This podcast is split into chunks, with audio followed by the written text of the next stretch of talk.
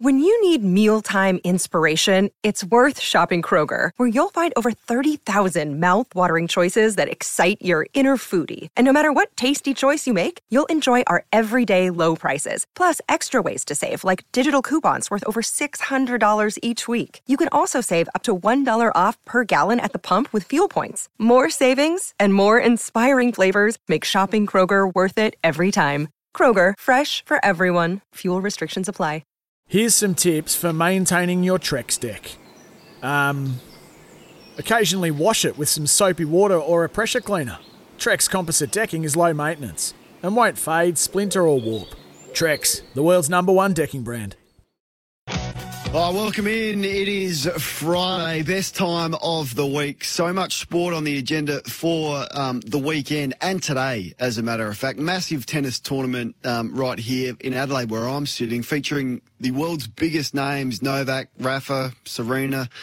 Ash Barty, Simona Halep, all in action today. Um, looking forward to doing that. We may discuss that with Lleyton Hewitt on the show a little bit later on. We're going to cover a lot of areas this morning. Was really interested in the test squad that's been announced to tour South Africa. Trent Copeland is going to have a chat to us about that and some of the big inclusions and exclusions. To be fair, we're going to talk some NFL with a guru over there in the lead up to the Super Bowl. Plenty happening. Trade requests. Deshaun Watson wants out. Aaron Rodgers' future. And of course, looking ahead to Brady and Mahomes taking uh, each other on in a week or so's time. We're going to talk some NBL. The quiz is back. And I got a new little segment for you today, which I'm a little bit nervous to launch, but um, we'll see how it goes. And Johnny back in the studio has helped me out with that one. Most importantly, though, is your contribution to our show. You make it what it is. The number's 1300 736 736. Of course, you can send us a temper text, a mattress like no other, if you don't mind, 0433 98 11 16. It is a sporting feast, the AFLW back last night as well. Great to see. What did you make of the standard? I thought it made a significant jump on first glance. Your thoughts? Were you there? Let me know what the atmosphere was like. It was uh, a cracking game of footy, I thought. But uh, let's launch into the show with some footy news. Let's start it with this.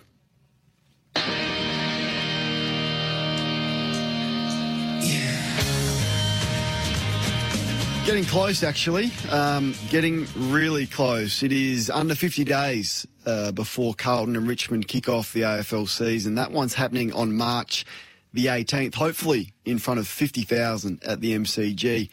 Um, now, in a week or so, the AFL Bible will be out. Uh, Brownlow medalist Lachie Neale will grace the cover of that one. It'll be all in all good news agencies and bookstores, and it will signal that footy isn't too far away couple of weeks' time, the pre-season, albeit it's been halved, will begin, and we'll get our first look at every team. So January is the month on the AFL calendar. It's the calm before the storm, but it's also the time when we start to analyse the fortunes of how our AFL teams will go this year. I want to ask you who you support and what your expectations are for your team this year. Uh, internally, clubs are starting to speak. You, have heard it all week on, on on SEN and other platforms about what their coaches expect of the teams this year. But for you, what does success look like in 2021? So I had a look at uh, all the clubs this week, uh, went through it, and you, you feel like, famous last words, but you feel like you've got a reasonable grasp on how the year will play out for the majority of the team. So let's go through it a little bit. You would expect Adelaide and North Melbourne probably to win between five and seven games each this year and finish um, last and second last on the ladder. That's what you would expect. You'd think that Fremantle, Sydney, Gold Coast, Hawthorn, um, you wouldn't think they'll challenge for the eight. You reckon they'll sit somewhere between seven and ten wins each. Melbourne, Carlton, the Saints, I reckon, can think finals again. That is realistic. The trio probably finishing between sixth and tenth on the ladder.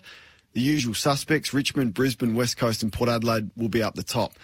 However, there are four teams in the competition I've got no grasp on. Uh, as in, it wouldn't surprise me if they played in the grand final or they even won it, but equally, it wouldn't shock me if they finished 10th. So these are the teams that I've got no idea about. We'll start with GWS. If they won the whole thing, would it surprise me? No, it wouldn't. Great midfield, got a decent ruckman finally, highly talented forward line, and a really good mix of, of leadership, youth, and experience. But equally, they could bomb. Davis and Ward are ageing. The captain's out of form. The player exodus last year. Coach under the pump. Could they finish 10th? Yeah, I reckon they could. Could they win it? I think they could also. The other team, the Western Bulldogs. So they finished last year. They add Treloar. Heard Nick Dal Santo on SEN say they've got the best midfield in the competition. They finally get some much needed support for Tim English in the ruck in the off season. If the Western Bulldogs win the flag this year, I won't be shocked. But I also won't be shocked if they finish 10th. What about Collingwood? The third team I've got no grasp on. Despite, you know, the off-season turmoil that they had during the trade period, they've got enough good players to do some damage in September. But how much off-field damage has been done? Uh, have they got enough key forward talent to kick you a winning score consistently? And Nathan Buckley will be the coach that we speak about most this year until and if he signs a contract extension. Eddie's leaving and they could crash right down the ladder and finish 12th, and that would not shock me. And the last team, which may surprise some, is Geelong. Can they win it all? And should they win it all? Well, probably. But not much is going to have to go wrong for it all to go horribly wrong for Geelong this year. I, I read Jeremy Cameron's done a hammy. That's a, a bit of a warning sign. Um, Dangerfield's flying to Adelaide to get his groins treated, and he's speaking about playing more forward and that he's in doubt for round one. Dahlhaus also, and they're old. Selwood's banged up and has probably been on a steep decline for a number of years. Hawkins is 30 plus, as is their new recruits, Higgins and Smith.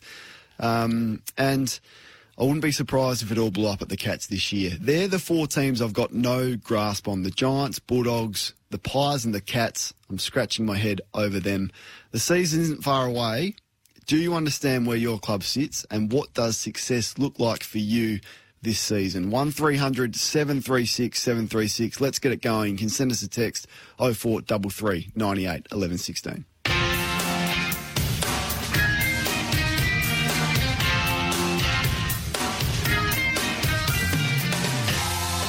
had a good look at it and wouldn't be shocked on those teams if they win it, but also if they miss the eight. When you look at your team and you look at the fortunes for what you expect this year, what does it look like for you? And tell me what your team is and what your expectations for them are. Would love for you to get us up and running this morning. 1300 736 736. We've got prizes left, right, and centre to give away. So let's hear from the Carlton president. Mark Goodishay about what his expectations are for his team this year. Well, as I said, there's lots of uh, stepping stones and uh, there's lots of parts to the puzzle, um, and we think we we think we're very very well placed to uh, to to play finals. A few texts coming through saying, "Well, what about Essendon, Kane?" Well. Yeah, probably neglected. I've, I've, probably got them in a similar boat as Fremantle. You, you wouldn't expect that. Um, the Bombers will play finals this year. You think a mini reset, go to the draft, um, top 10 picks, all of that, few new recruits, but probably not good enough to make finals. Pies to miss the finals, but club finally sees uh, the light and stop making captain's calls, says Martin. A lot of people saying, you left out Essendon, you left out Essendon. Well, there you go. Essendon, I think, will finish somewhere between uh, 9 and 12 would be my prediction for the Bombers. 1300 736 736. So much I want to talk about this morning, but let's go to the phones. Mick's in Clyde North. The Tigers, Mick, what's your expectations and what does success look like for you? Three-peat, for starters. Got to go for the three-peat. Uh, I know you're not a great lover of the Tigers and you had to swallow some over the last year or so. I've swallowed a lot, But Mick. that's okay. Mick, Mick. Mick, the Tigers have made me swallow more than swallow my pride more than any other team in the comp. Well, that's good. Uh, my team that I don't know what they're going to do is Melbourne, and I reckon he's the coach that's most under the pump. Yeah, yeah. But I think St Kilda, a lazy grand on them might see you make some money. I think they're the outside chance for the flag. All right, so Mick's got no grasp on Melbourne, and, and I can understand that. Now, what what are the Demons going to deliver? Would, would I be shocked if they made the grand final? Well, a little bit, but would I be shocked if they finished 13th? No. Yeah, so I think you could probably chuck them into that bracket, but I think they're probably good enough to make finals this year. Righto, Andrew wants to speak about the team that I'm getting abused for on the text line for leaving out. Uh, what's your expectation of the Bombers, Andrew? I know you're a big fan. Well, I am a big fan, and I think you're you're not quite right in relation to where Essendon's going to finish. Um, I think we're going to uh, uh, finish between ninth and seventh, so we're not far off the mark there. And I think with all the young players, I, I just remember back in 1993 um, that Essendon had a very youthful side and won the premiership. And nobody gave us a chance that year. So Who kicks the goals, I'm not saying Andrew? Who, who, who kicks the goals for the Bombers? Uh, okay, I can give you it. Harrison Jones. Uh, he'll be in the side in the first round. He'll kick a bag this year. Peter Wright has not fulfilled his potential yet, and I reckon that um, he'll have a, a fantastic year at Essendon. And and I think that the Anthony, you know, and you go for Kyle Langford as well. And there's a lot of other young players who've come into the side who they've recruited who've got talent. So we have a very good. If you go through the list of Essendon, they are yes young, yes uh, inexperienced, but they're very talented. And talent gets you a long way. Okay. And I think Glass half full, Andrew. eh, Which, which, which well, I'm not going to knock you for you. You're a positive guy. Um, but my question mark over the Bombers would be who consistently kicks their goals. And I know modern footy you share it around a bit, but uh, I think that tall target, someone that can consistently command the ball in the forward line. Most successful teams have that. Appreciate your calls. Andy is on the road. Um, he supports the Brisbane Lions. What are your expectations, Andy?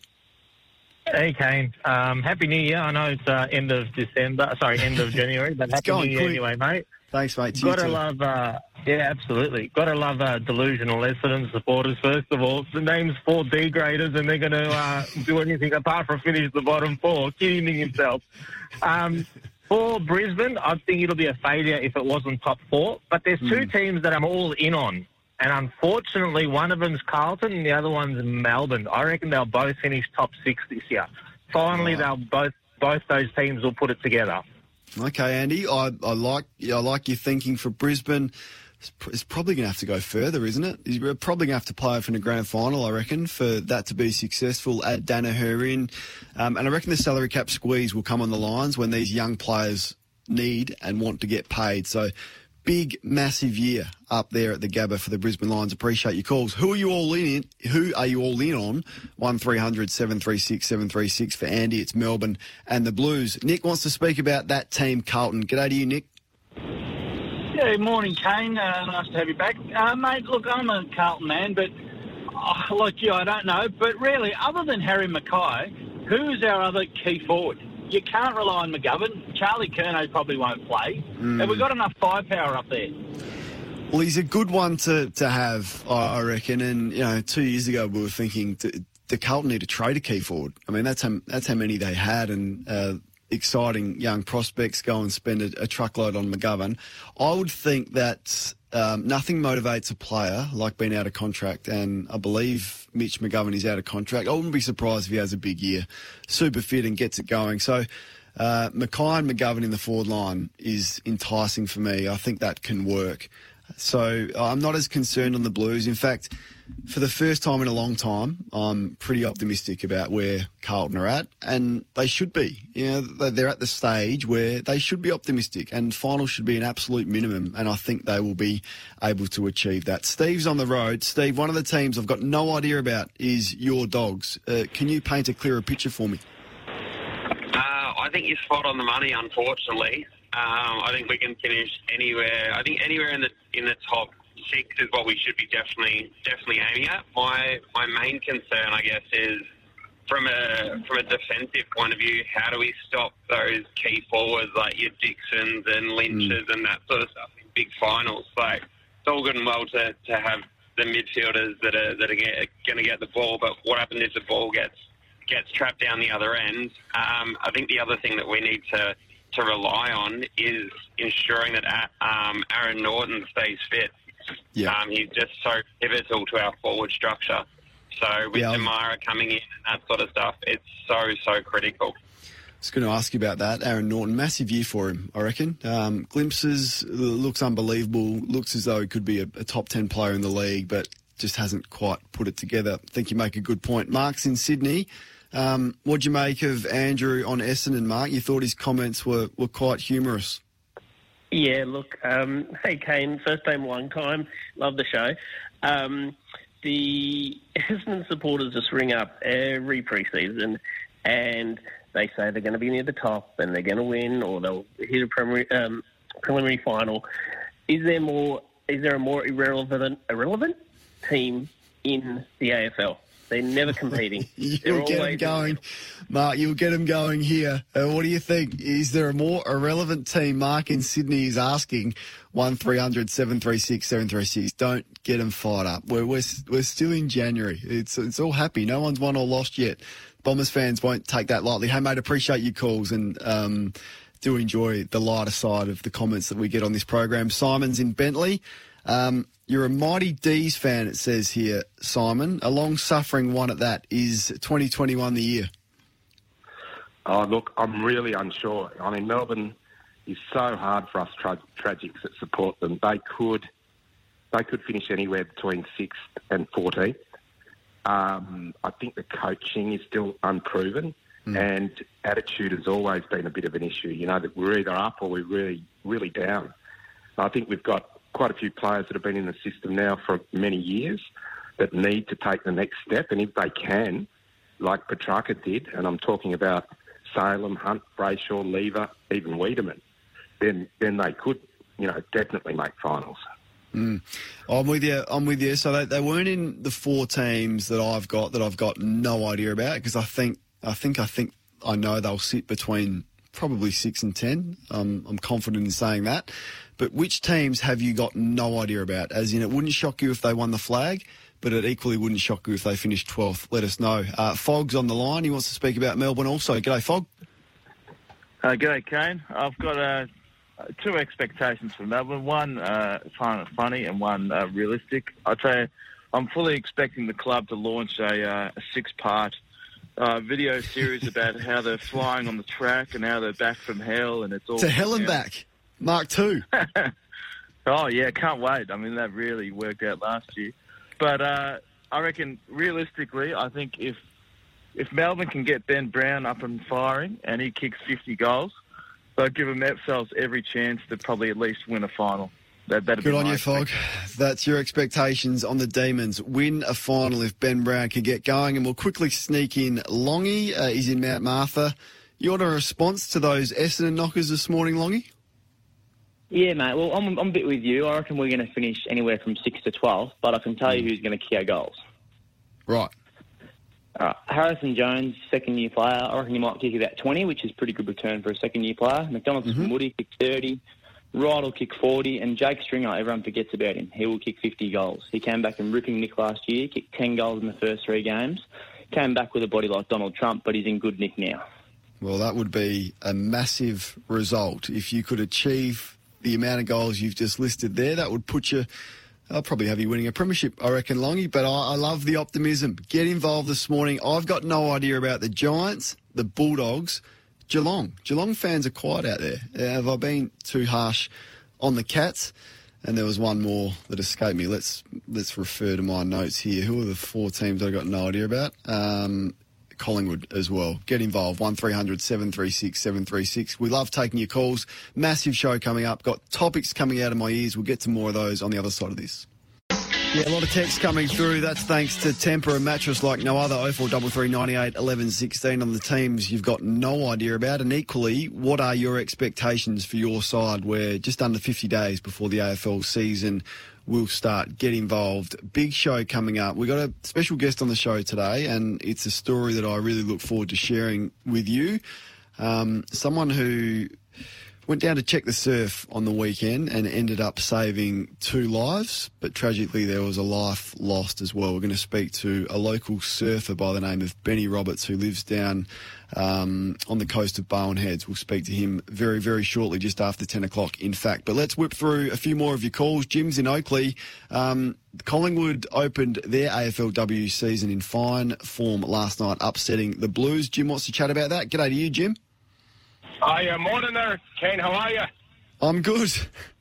Ah, top of the morning. It feels like I'm in Kildare today. Beautiful sunshine all over us. Hey, Beautiful. Uh, it's lovely out here, walking in the sunshine. Uh, yeah, very happy last night to see uh, Chloe Molloy and uh, a couple of the girls, Bree Davey, giving a bit of biffo at half time. It took two of them to take her on. She got up and said, "Give me more." bring Anthony Mundine, bring out Mike Fitzpatrick. I'll fight everyone. Where's Percy Jones? And none of them wanted to come. And then we, we took them apart, and John Elliott and his son would be crying with wet cigars somewhere this morning, I tell you. Yeah, it's um, pretty wet out there, so I, think uh, the the metaphor is the sun shining. But uh, it was a good performance. I, I look, I didn't watch all of it, but it certainly had it on in the background. Six thousand seven hundred there. I thought there's certainly going to be a leap up in the standard. I, you can notice that. I mean, when you haven't seen something for you know, near on 12 months, then you, you watch the improvement, the athleticism, um, the contest that you speak of. I thought was a was a massive improvement last night. So well done to both teams. It was a, a pretty enthralling matchup and a physical one at that. Thank you to you, Jim. Let's go to uh, Chris, who's in Fairfield. Uh, you're a West Coast fan, mate. What's your expectations on the Eagles? Yeah, good day, Kane. Thanks for taking the call. Um, look, I think this this year might be our last year where we've got you know your Kennedys, um, your McGoverns, your Shueys. We've got Kelly in there now. Oscar, he's coming along down forward. Um, Hurn's on his last legs. I'm really hoping that we uh, we sneak a premiership, mate, because we've had a bloody good side for four or five years now. And um, yeah, just wanted to get your thoughts.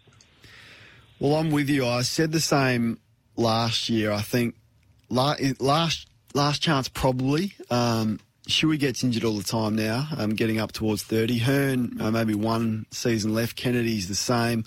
A lot of players that are getting up there in age, a lot of well, over 30s, given up a lot to get Tim Kelly. So the draft capital that's coming through isn't as strong as some other teams because of what they gave up for Tim Kelly, obviously, and, and for finishing up the top of the ladder. So perhaps last chance. But Chris, it wouldn't surprise me if the Eagles won it. If they got it all together and, and won the whole thing again with the advantage they've got, we'll wait and see what happens with travel and, and um, if that clown Mark McGowan is going to do anything with his borders for the majority of the year will, will have a big impact on how far the Eagles can go this year. Appreciate your call.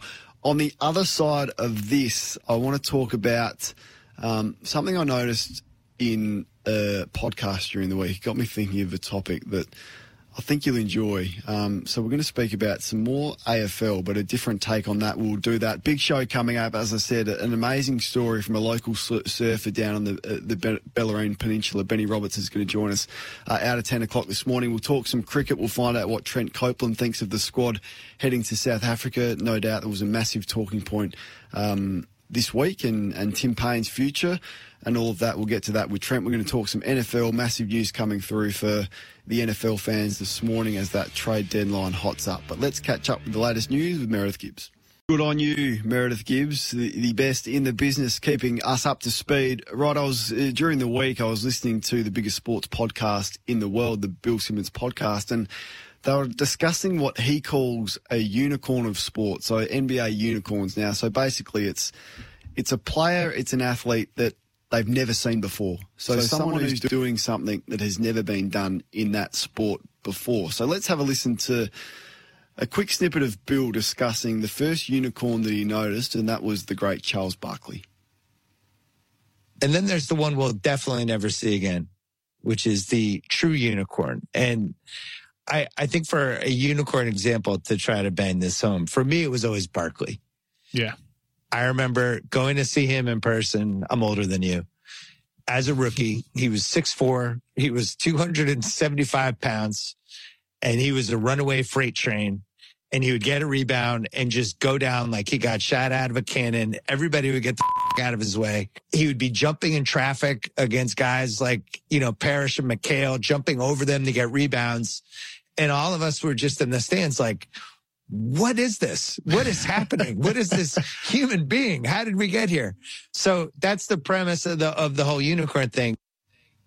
There you go. So someone we've never seen before, someone revolutionary, be it athletically, be it with their skill, or just something that you've never seen before. So it got me thinking, who are the current day AFL unicorns? And thank you to the BS podcast for the audio there.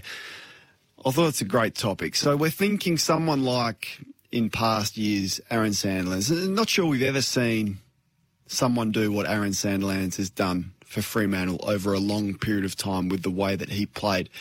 Current day AFL unicorns, 1300 736 736. I'm going to give you a couple.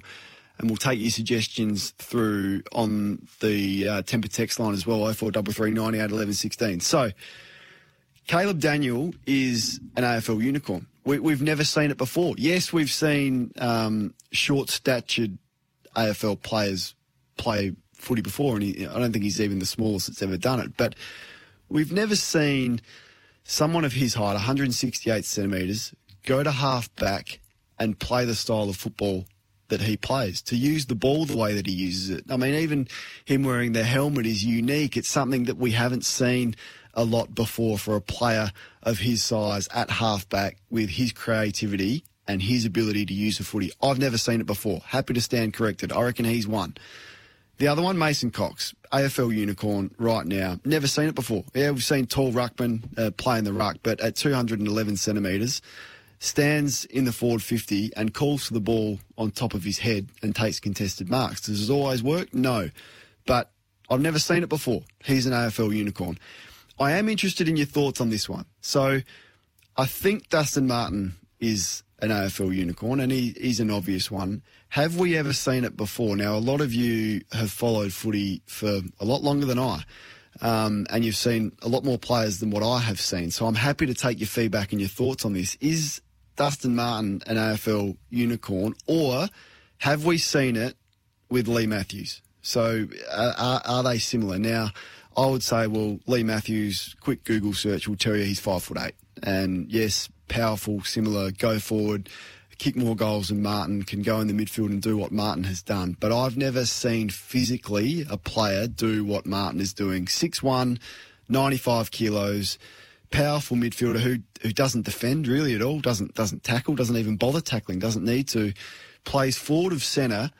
That's where he gets all his ball and is a genuine match winner. So I think Dustin Martin is an AFL unicorn. I want your thoughts. Current day AFL unicorns, players doing things that have never been done before. Take your thoughts on that and take your texts as well. Um, Aaron Davey off the text um, message pretty much invented forward pressure. Yeah, so I would say when he first started doing it, he was a unicorn, and since then we've had others follow through. But the ones I just mentioned, I'm, I'm not sure we'll see it again. Yeah, probably Cyril Rioli, similar to the, the Aaron Davey model, and a lot of teams and clubs wanting to get one, that high pressure forward that can do that.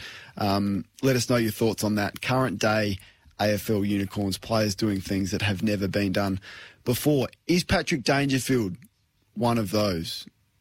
1300 736 736. Have we seen Patrick Dangerfield before? I don't know. We've seen a lot of big bodied midfielders now, and they are more and more common, and every team would love to have one. Um, Kennedy, Cripps, Fyfe, Bontempelli. Have we seen one with the power and the explosiveness to be able to do what Patrick Dangerfield does? Probably, probably not and um, a lot of text coming through um, Lance Franklin, AFL unicorn. Yep, I reckon that's fair, but we'll wait and see whether Jamarra Ugle-Hagan is, is similar to Buddy Franklin. I've read a lot that he is, so is he going to copy that? Another one coming through uh, on 0433 98 11 16. What about Nick Naitanui? I reckon that is um, pretty spot on. I'm not sure we've ever seen a eight possession ruckman who is as explosive and damaging in the centre bounce doing what Nick Naitanui has done. So that text message probably spot on, and I would agree with Nick Naitanui. Let's head down to Geelong and speak to Noel. Hey, Noel, have you got an AFL unicorn for us? Yeah, hi, Kato. Welcome back. Thank you. Uh, yeah, Gary Ablett Senior has to be the best unicorn ever. He's better than Leigh Matthews because he wasn't a thug like Leigh Matthews was. Yeah, well, it's so. So you're you're a big Geelong fan, Noel. He's one of your favourites, clearly have we ever seen anyone do what Gary Ablett Senior has done before? And the second part is who's got the closest to doing what he's done? You, are probably right. I'm not sure we ever have seen Gary Ablett Senior. No, I don't think there is anyone like him. That's why he is a unicorn, Kane, in all seriousness. I mm. really do think he was the best. That on, 89 yeah. grand final was fantastic. I mean, I went to the game and he was just unbelievable. Best game you ever seen, Noel? Uh, pretty close. No, 2007 grand final was the best one. Sorry, Kane. well, Noel's up and about this morning, isn't he? Jeez, whack. Cop that. Um, yeah, Gary Ablett Senior, uh, small in stature, really, compared to the modern day footballer. Not that I you know, it wasn't my sweet spot of watching football. I was more the Carey era coming through as a young kid and captivated by what he was doing. But small in stature, so courageous and tough and hard, sit on people's head, kick freak goals, powerfully built. And the way they went about it, we've probably never ever seen it before. I think Noel's right. Uh, Lee, uh, Lou, I should say, has got one for us. Uh, welcome to the Captain's Run, Lou. Hey, Kane, how you going? Good, mate. Mate, the Macedonian marvel, Peter Daicos, I don't think anyone's kicked goals like he has from the boundary, snaps, wherever you want, he's kicked them. And the amount What about, that he what kicked about goals- so? What about Eddie Betts? Well, Peter Daicos was first, wasn't he? Yeah, so when when he first came, he, he was a unicorn, I, and you, you're probably right. Um, I wonder now the, the the three that I mentioned, and probably Naitanui, whether we will ever see that again. Um, I'm not sure. It, it's a good topic and it's fascinating. I'm, I'm interested in reliving your footy memories of, of the times that you've watched footy. Let us know the players that you've gone and watched and you've thought, I've never seen that before. Like Dustin Martin, I know it's the neck tattoos, I know it's how physically imposing he is, but I've I've really never seen it before. Perhaps Leigh Matthews, few texts coming through comparing the similarities, but there's the obvious differences as well. Fred's got one for us. G'day, Fred. G'day, uh, Kane, how are you? I'm well, mate. You know, I don't know if you want to call him a unicorn or not, but I tell you what, Malcolm Blight's just about done everything in football, from coaching to Brownlow to goal kicking awards to state, you know, representative, everything. Yeah, the most probably the most well-rounded CV.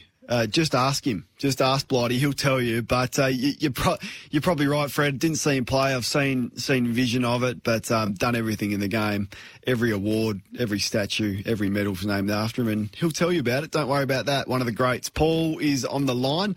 I like this, Paul. G'day to you, mate. Who's yours?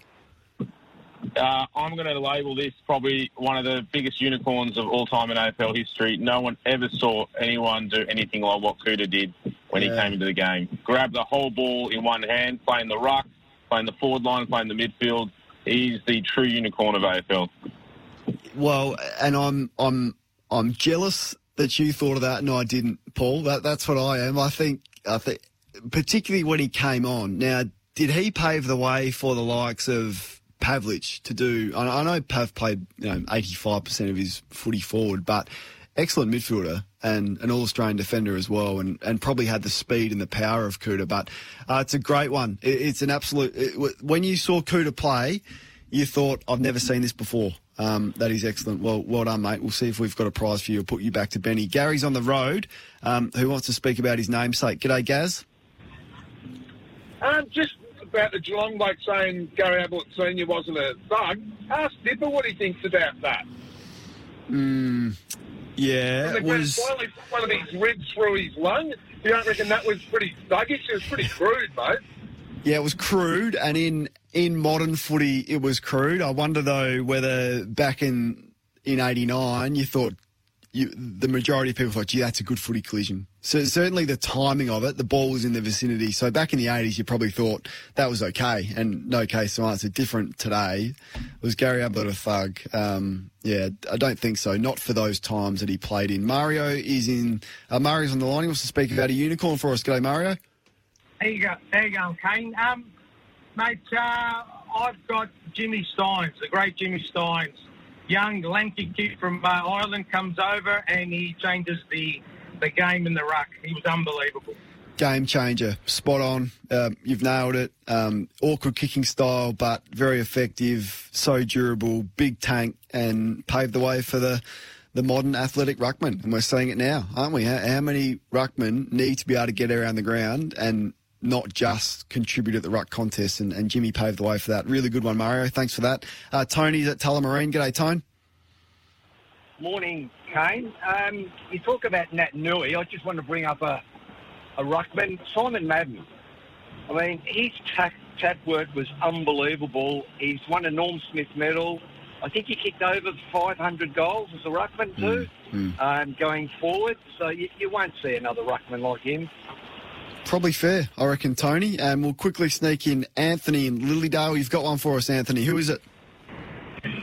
G'day, Kane. Yeah, you'll, there are a lot of. Uh, the most unique player I've ever seen, I've been watching the game 40 years, is Cyril. Yeah, I had him. I had him written down, um, uh, and and game changer as well. I reckon. I, so I think that's important. We've we've had a lot of suggestions. Kouta changed the way the position has been played. Madden changed the way the position is played. You know, Caleb Daniel. You know, probably not the first creative halfback. In fact, far from it. But a, a small one to be able to do that, yeah, changing the way that teams set up across defence and. And you're right. Um, so yeah, I think uh, we're getting some great contributions on the text as well. Um, we'll take some more of your suggestions on the other side of this. It is 16 minutes to 10 o'clock. If you, you if you're in Adelaide, it's just before quarter past nine. You're listening to the Captain's Run. The number's one 736 736. It is a big show coming up and looking forward to sharing um, a pretty heroic story. Now, we, we have a bit of fun from time to time as we, we do and we, we talk sport, which doesn't seem that serious, but we've got a serious story to share after 10 o'clock. It's an incredible one. Uh, ordinary people doing extraordinary things. Uh, Benny Roberts will share that after 10 o'clock for us. Trent Copeland with the latest on the test squad to tour South Africa, also the T20 squad as well, going to New Zealand. We'll get his biggest takeaways from that. He's been doing a great job this summer with Channel 7 and his analysis of the cricket. Um, which has been pretty insightful, to be honest. Uh, Peter Bukowski is going to chat some NFL for us. Big news in relation to uh, Ben Roethlisberger, also Deshaun Watson. Aaron Rodgers, and we'll preview the big one in Tampa Bay between the Bucks and the Chiefs. Looking forward to doing that. We'll talk some NBL. Have loved the start to the NBL season. Uh, been to uh, two or three Adelaide 36ers games over here. It's been it's been sensational, um, to be fair. And then Lleyton Hewitt, uh, looking forward to that.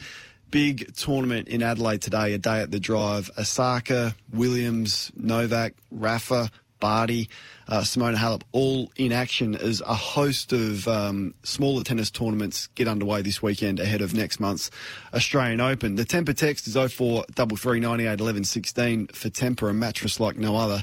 Lots of suggestions coming through. Um, was Gary Ablett Sr. a thug? Kane, he was reported 14 times.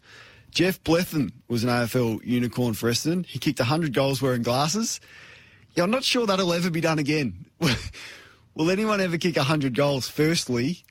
And then will anyone do it wearing glasses? Probably not. So it probably qualifies. Uh, Joel says Sauce was the ultimate swingman.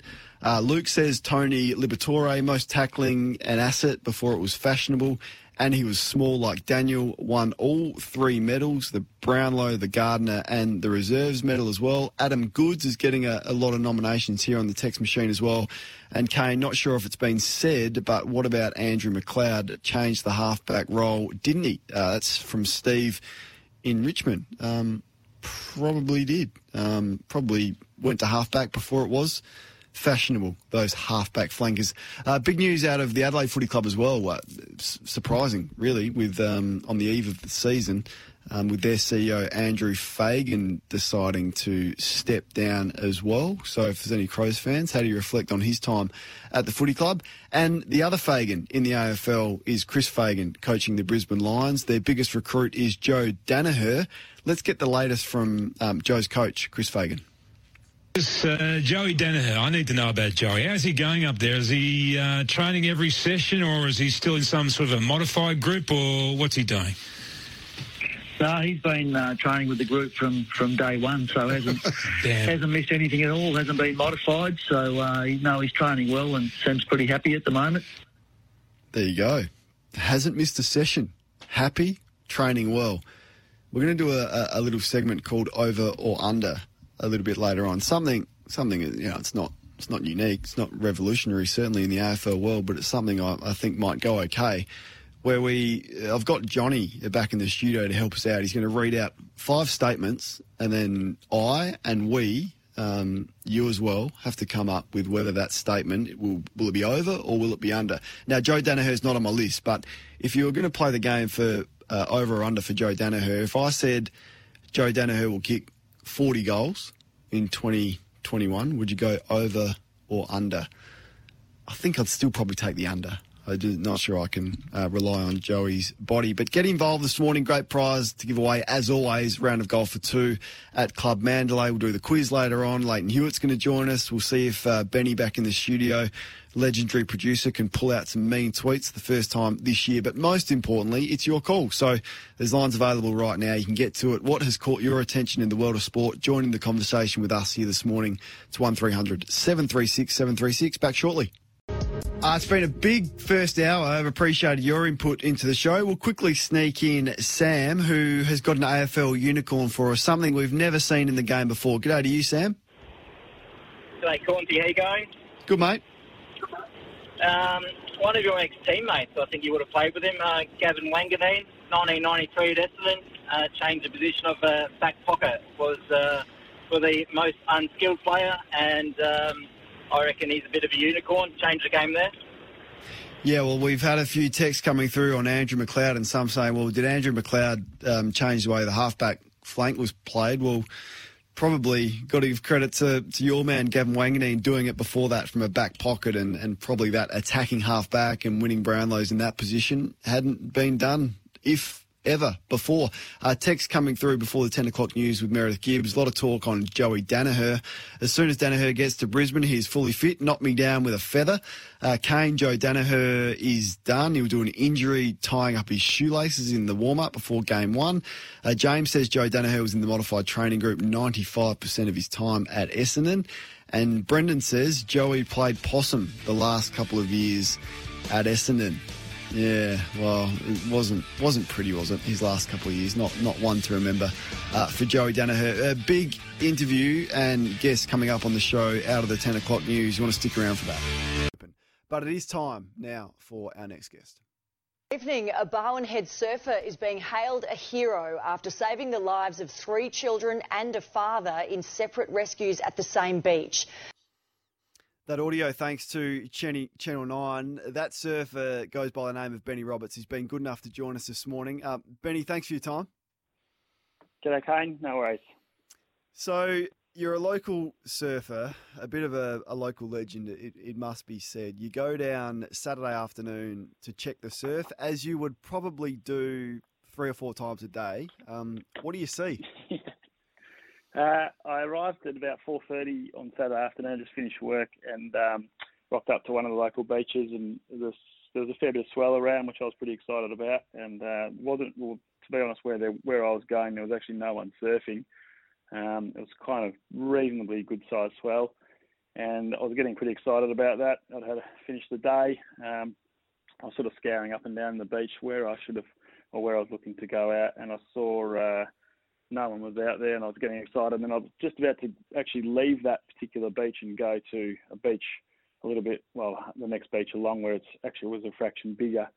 And I just looked down and I saw there was the three people um, just entering in the water, or they were probably already in the water, and they're probably up to about their waists. Um, and there was a fair bit of swell and a fair bit of water moving. It was quite a full tide. It wasn't fully high, but there was a fair bit of like the tide was incoming, so there was a lot of water moving around. I, was, I looked around uh, to the east and to the west again, and then as I looked back down, they'd moved, they'd separated apart. They were probably a couple of metres apart initially, two or three metres apart, and then within a matter of seconds, they were probably 20 metres apart from each other, maybe even a fraction more. And one of them was sort of heading a fair way out to sea, as well as mm. the other uh, the other parties. Uh, sorry, the other two. And I thought to myself, oh, this doesn't look good. These guys don't really look like they know what the conditions are, um, and didn't look like they were, you know, uh, sort of aim, maintaining a level of comfort to, you know, get get back in from the ocean.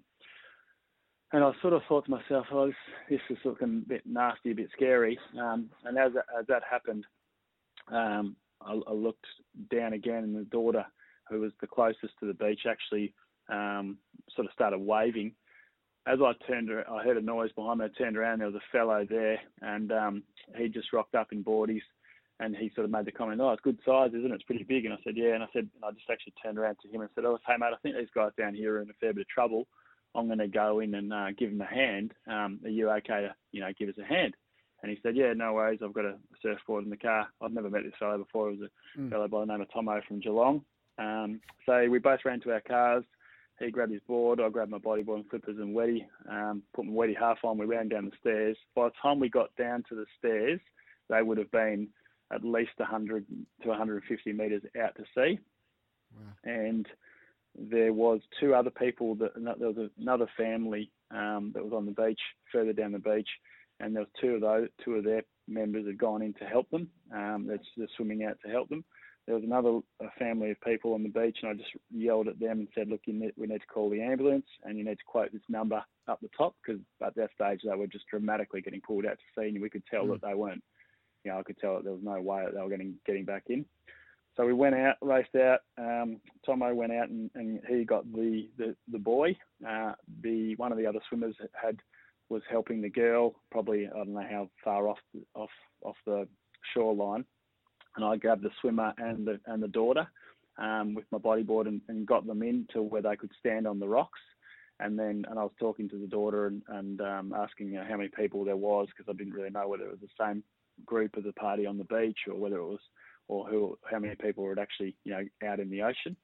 Uh, and then we went went back out, and by that stage there was uh, the other guy Tomo had got the the son in. He was pretty exhausted, and that had, that had taken a few minutes, and he got him into the almost to the beach, and we both went back out.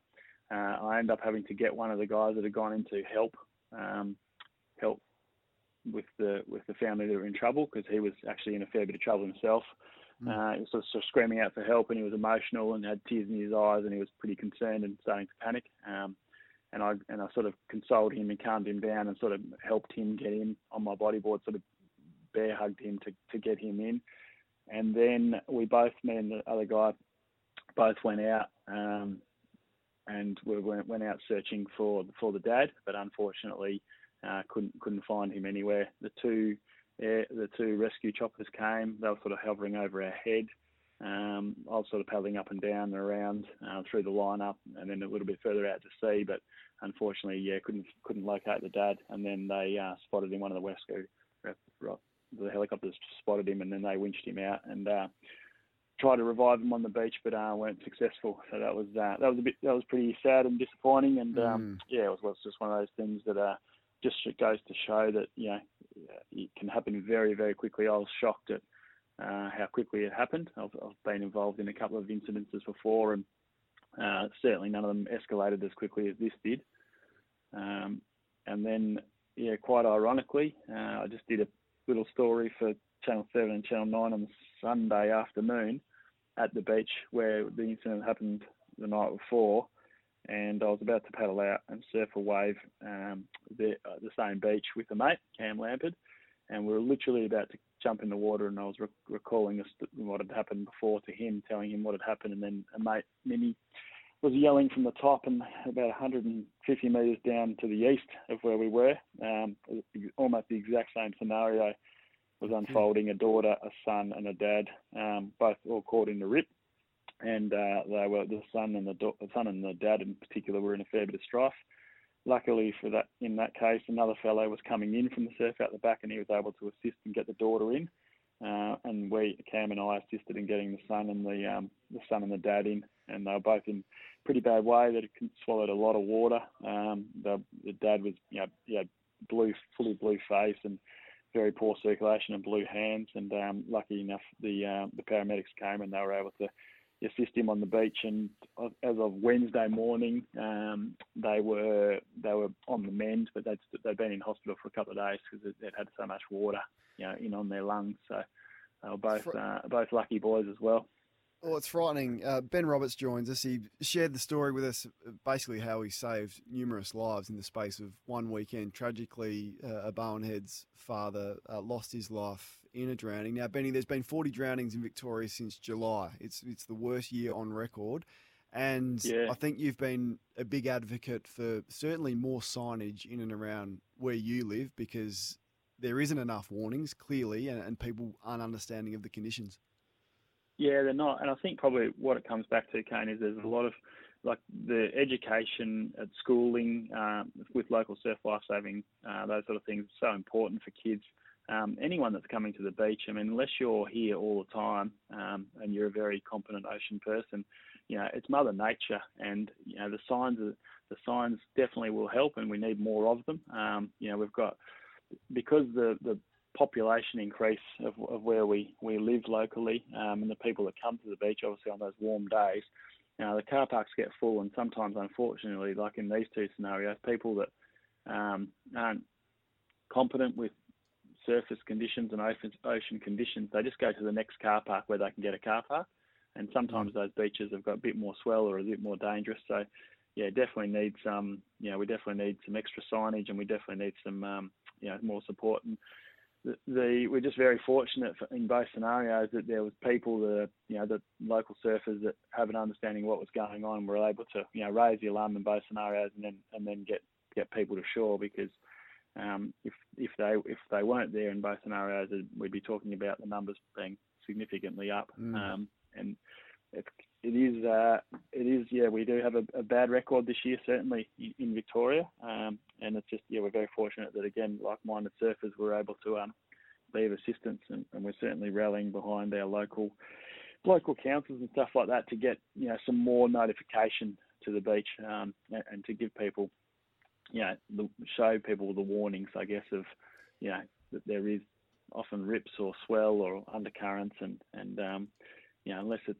I always say to people, if if it's above head high and you're not an ocean person, mm. it's probably not the best place to go in because mm. you, you know, unless you're a person that's in the ocean all the time, it can happen, it can change and turn on you very quickly.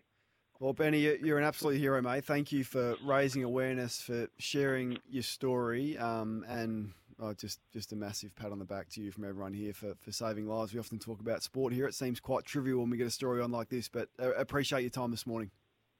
No worries. Thanks, Kane. Benny Roberts, good real estate agent as well. Um, check them out, Bellarine Property. If you're looking for a magnificent spot to buy or sell, um, he will sort you out. Um, ordinary people doing it. In your toughest time, Messages of Hope can inspire with real stories of hope and provide practical tools to get you through. To learn more, go to messagesofhope.org.au.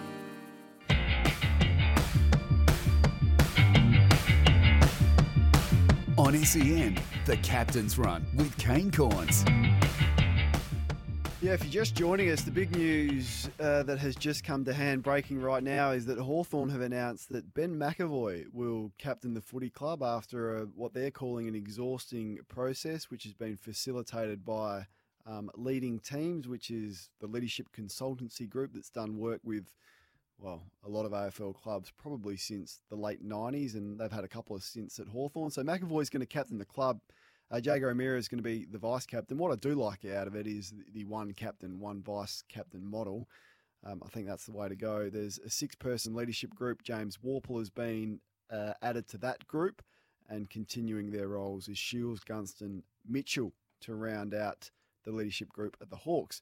I want to take your calls, Hawks fans. One 736 736. I'm I'm really shocked by that decision. He turns 32 uh, in July this year, and I understand the um, well. I guess it's a bit confusing when you've got your two biggest candidates. I would have thought Gunston and Sicily were the obvious choices, um, but they're injured, so that did make it a little bit complicated. But yeah, if you had given me ten guesses, for the Hawthorn captain prior to when these sort of murmurings started and they voted, uh, Ben McEvoy wouldn't have been in the top 10. But um, what's your thoughts, Hawks fans? Let us know. Wet in Melbourne today, absolutely teeming down. So if you're on the roads, um, drive carefully. Um, and look after yourself. Hey, the, the squad to tour South Africa. It's happening next month. It's a, a really important series. That goes without saying on the back of what happened um, at the Gabba in the fourth Test match there, where the Aussies lost what I thought was the unlosable Test match. The squad's out, and there's been some big additions and there's been some big exclusions. Who better to take us through it than Channel 7's Trent Copeland? Uh, Trent, thanks for your time, buddy. No worries. Pleasure to be here. Now, thank you. I know you're on baby duty as well, but you, have managed to sneak away to give us give us your time, which we appreciate. How's it going? Uh, it's going well, yeah. Uh, he is asleep at present, and that's always a hopeful thought. Um, but no, all is going well at the moment. He's a little legend.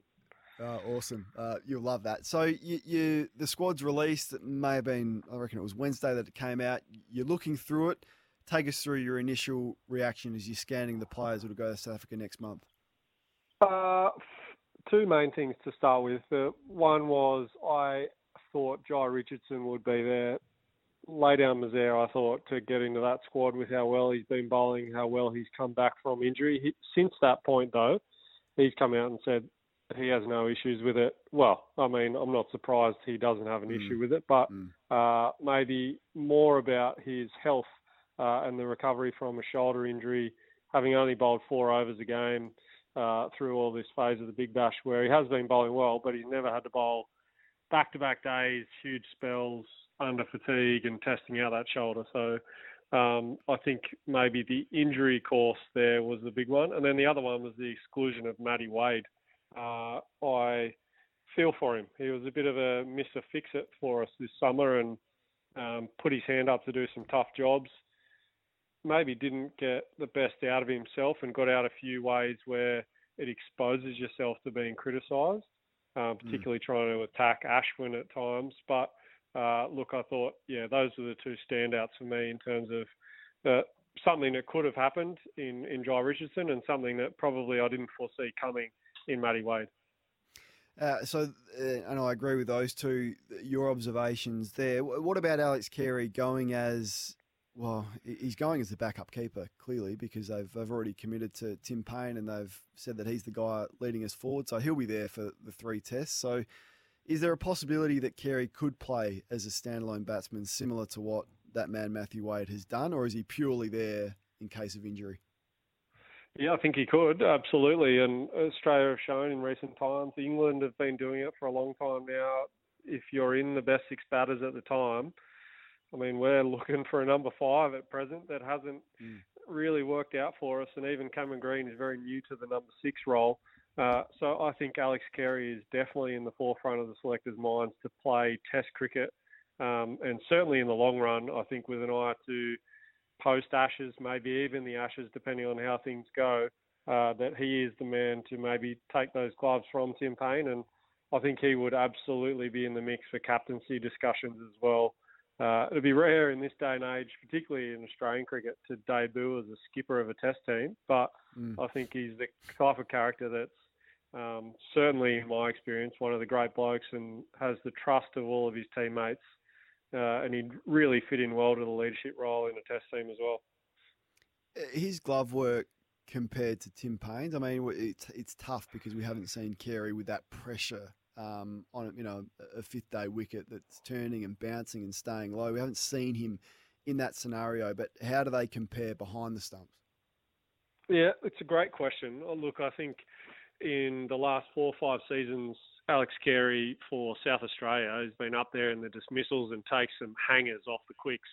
Know, I Mm. can vividly remember seeing, you know, Dan Worrall, uh, Wes Agar, Chad Sayers and the like nicking guys off and Alex Carey flying across in front of second slip. But you're absolutely right in the sense that, um, you know, under fatigue, five days, maybe subcontinental conditions type stuff, uh, wearing wickets at the SCG where you're up close to guys bowling 145 k's an hour.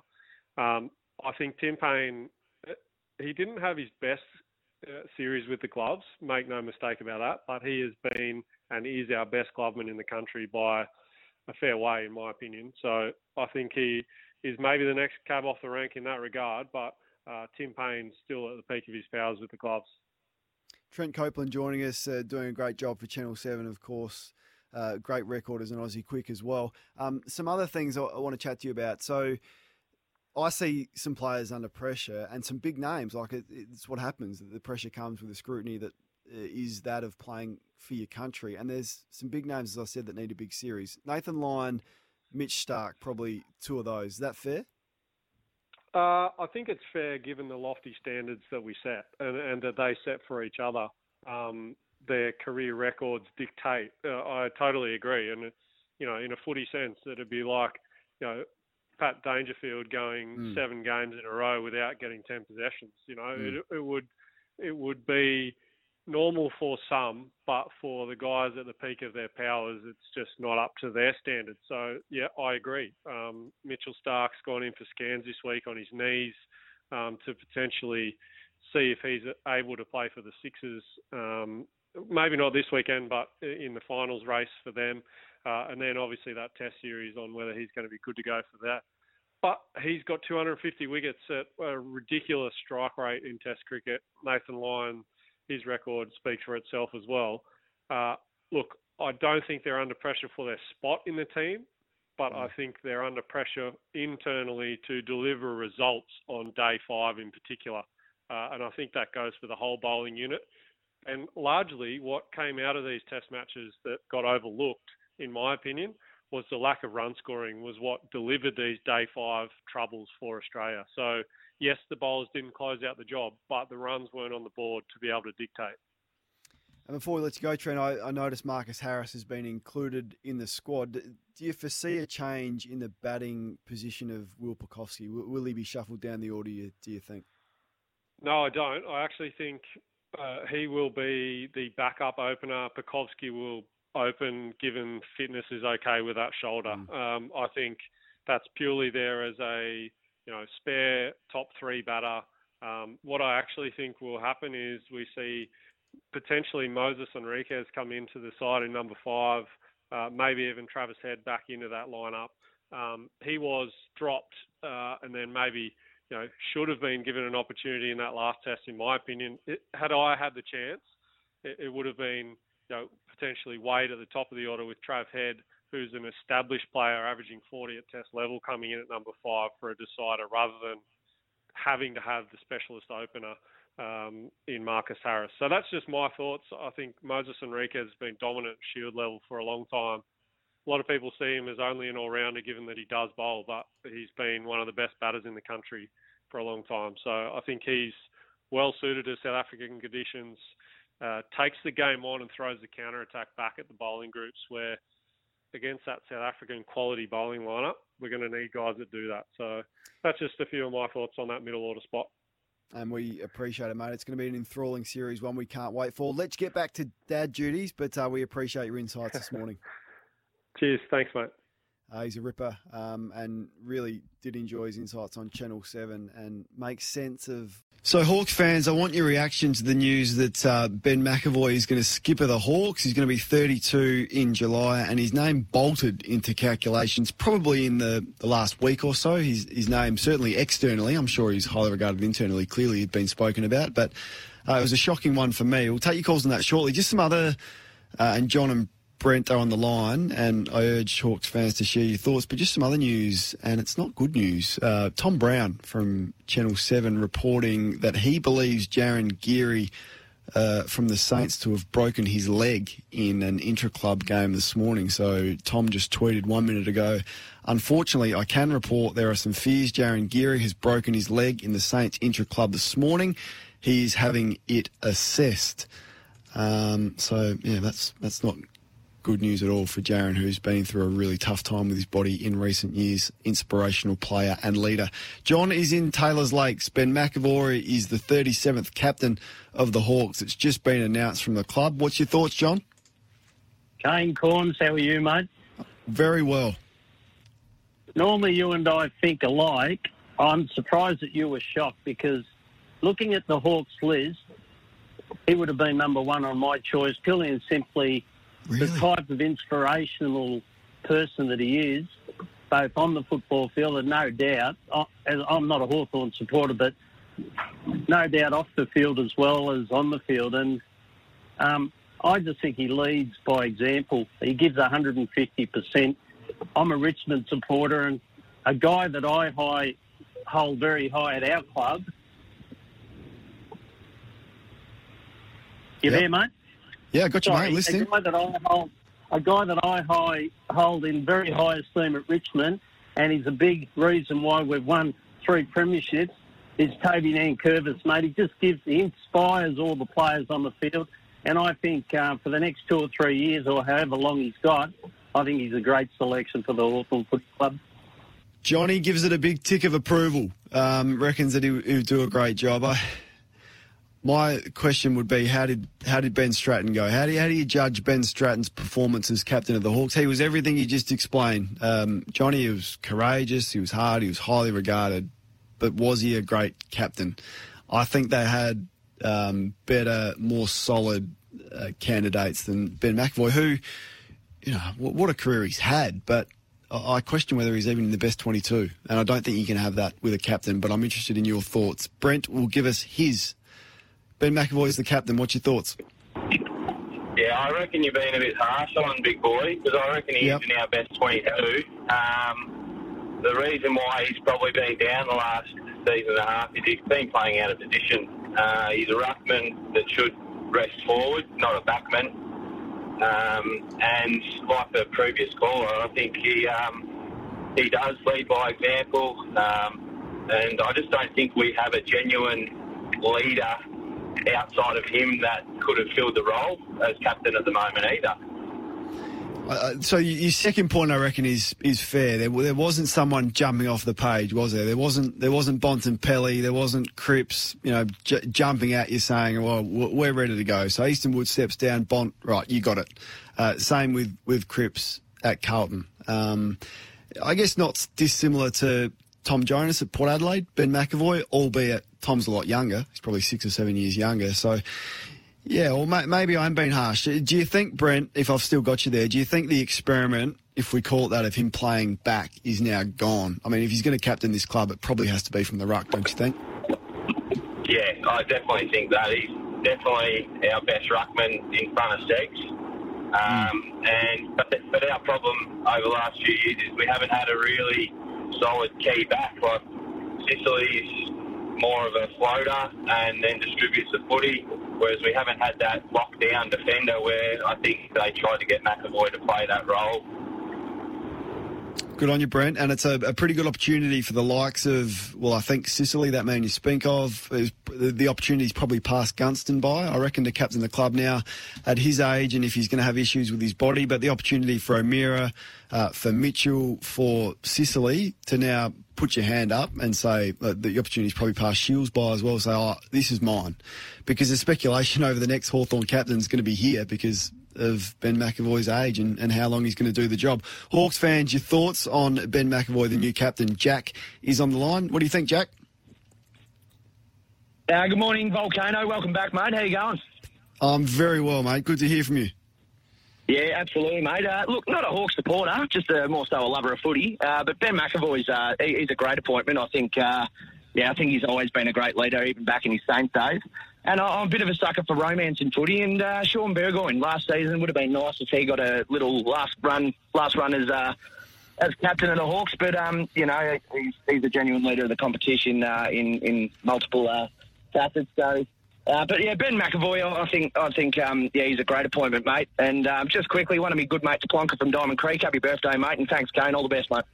Happy birthday, Plonker, and thank you for your contribution to our show, Jack. It's what it's all about. So, tick, tick, tick. John, Brent, Jack, a lot of people in the text line saying Ben McEvoy's a great choice. Look, I'm not saying he hasn't had a great career, and he's been an absolute warrior and one of those teammates who you stand taller walking down the tunnel with before the first bounce of the game. You go, geez, I'm glad I'm playing next to him.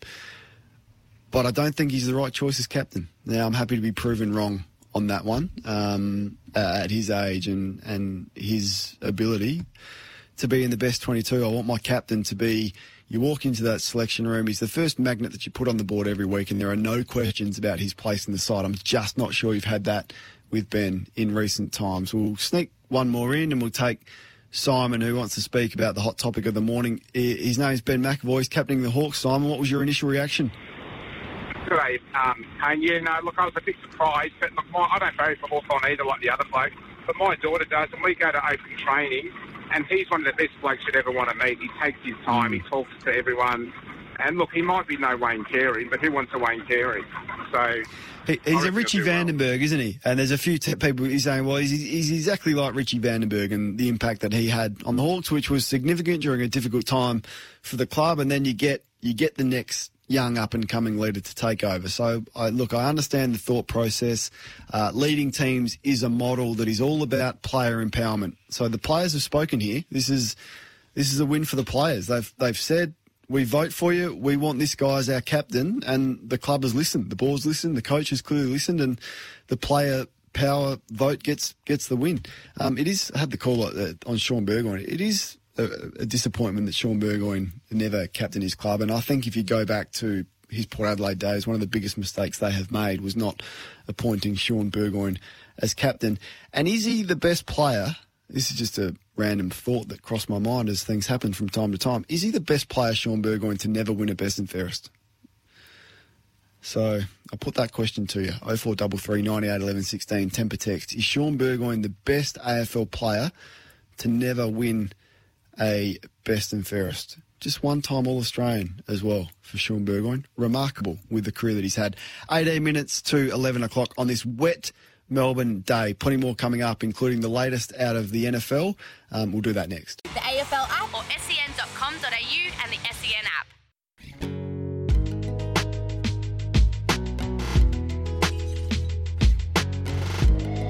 On SEN, the Captain's Run with Kane Cornes. It's 13 minutes to 11 o'clock if you're on SEN SA. It's just a tick after quarter past 10. Big news out of the AFL. We've spoken about the Ben McEvoy being named as skipper. I think Dwayne's going to have him on as well uh, with Dwayne's World. So here from the new Hawthorn skipper um, on this station, not too far away with, with, with Dwayne. And the other news out of St Kilda for Saints fans, if you're just joining us, Channel 7's Tom Brown reporting that Jarryn Geary has suffered a broken leg in an internal game this morning. So devastating news, and we'll wait for more information as it comes to hand from the club. If there's any updates, we'll bring it to you right here live on your home of sport. Uh, we love the NFL. I know there's uh, a lot of you out there that are enjoying your American sport and the coverage of it right here on uh, SEN. So we thought we'd um, get one of the gurus on. Uh, Peter Bukowski is on the line. He's from SB Nation. He does the Packer Report and he's dime on Uprocks. He's ready to go and he joins us. Peter, thanks so much for your time. It's good to be here, guys. Hey, I want to get your thoughts on Super Bowl 55 very, very shortly. What a matchup, and probably the matchup the NFL would have dreamt of at the start of the season. But I've got to start with your Packers because they ended their season in disappointing fashion against that team, the Tampa Bay Buccaneers. A lot of questions around the coaching decisions during that game. And the fallout has been question marks over the future of the league MVP, the quarterback Aaron Rodgers. Uh, Peter, what's the latest?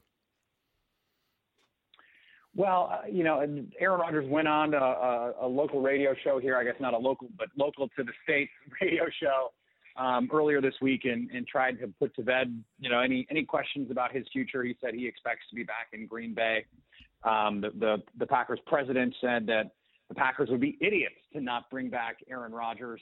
So I think for now, at least, we can we can put this to rest. Um, but it does raise questions about you know how many more times Aaron Rodgers is going to be in this position, right? Because mm. this was a team that was favored against the Tampa Bay Buccaneers. You could you could see it when when this team um, lost and, and their post game comments and, and the comments that we've seen since then. This Packers team really thought they were the best team and and that's not always the case. I mean, I know that you know every athlete and every coach will say, yeah, you know, we prepared to win and we expected to win, but you you go back to the NFC Championship game last year. They were not the better team with the 49ers. They had been blown out in the regular season and they got blown out in the game. I think in their heart of hearts, they knew the 49ers were just better. The Packers were better than than Tampa Bay. Mm. They just didn't play better in the most important game of the season and unfortunately, sometimes that happens. I think that puts them in a really awkward position then moving forward because it's sort of like, well, this team was good enough. So how do we get better? How do we how do we elevate to get to the Super Bowl? Because we thought this team was good enough. Mm. What sort of character is he to cover, uh, Aaron Rodgers? I mean, global star. I think he earns thirty-seven million per season. Thirty-seven years of age, done it for a long time. Um, but he he's an interesting sort of character. There's a bit of a bit of arrogance about him, and um, he doesn't say a lot of words, but he has a method um, behind his words that always seems to have a different meaning. Is that a fair description of his character? you know, I think it is. He he has a very dry wit. Um, he can be very sarcastic. Um, he's very playful, and the way I describe him is he sort of has this um, playful standoffishness about him. Um, he knows what what the perception is of him. He knows that people think that he has this arrogance, mm. and I, I, think he he plays into it at times. Um, you know, just whether it's for his own personal laughs or just to sort of troll the media. Um, he, I, you know, he he has good relationships with some people in the media, and he he does have genuinely standoffish relationships with some other people. But you know, locally, I, I think he's treated, um, you know, like the celebrity that he is. Um, I, wouldn't say that he's treated with kid gloves by any means. I don't think he's, you know, he's someone that no one is afraid to say anything critical about. Um, but they do understand that he he reads everything, no matter what he says. You know, he's the kind of athlete that says, "Oh, I don't pay attention," but then the next day somehow knows everything that was said about him. So, you know, it's not that you have to be careful. You just have to understand that, um, you know, that's the that's the reality. That's the kind of player because every every slight to him, whether real or perceived, he uses to fuel him, and I think that's part of what makes him such a great player.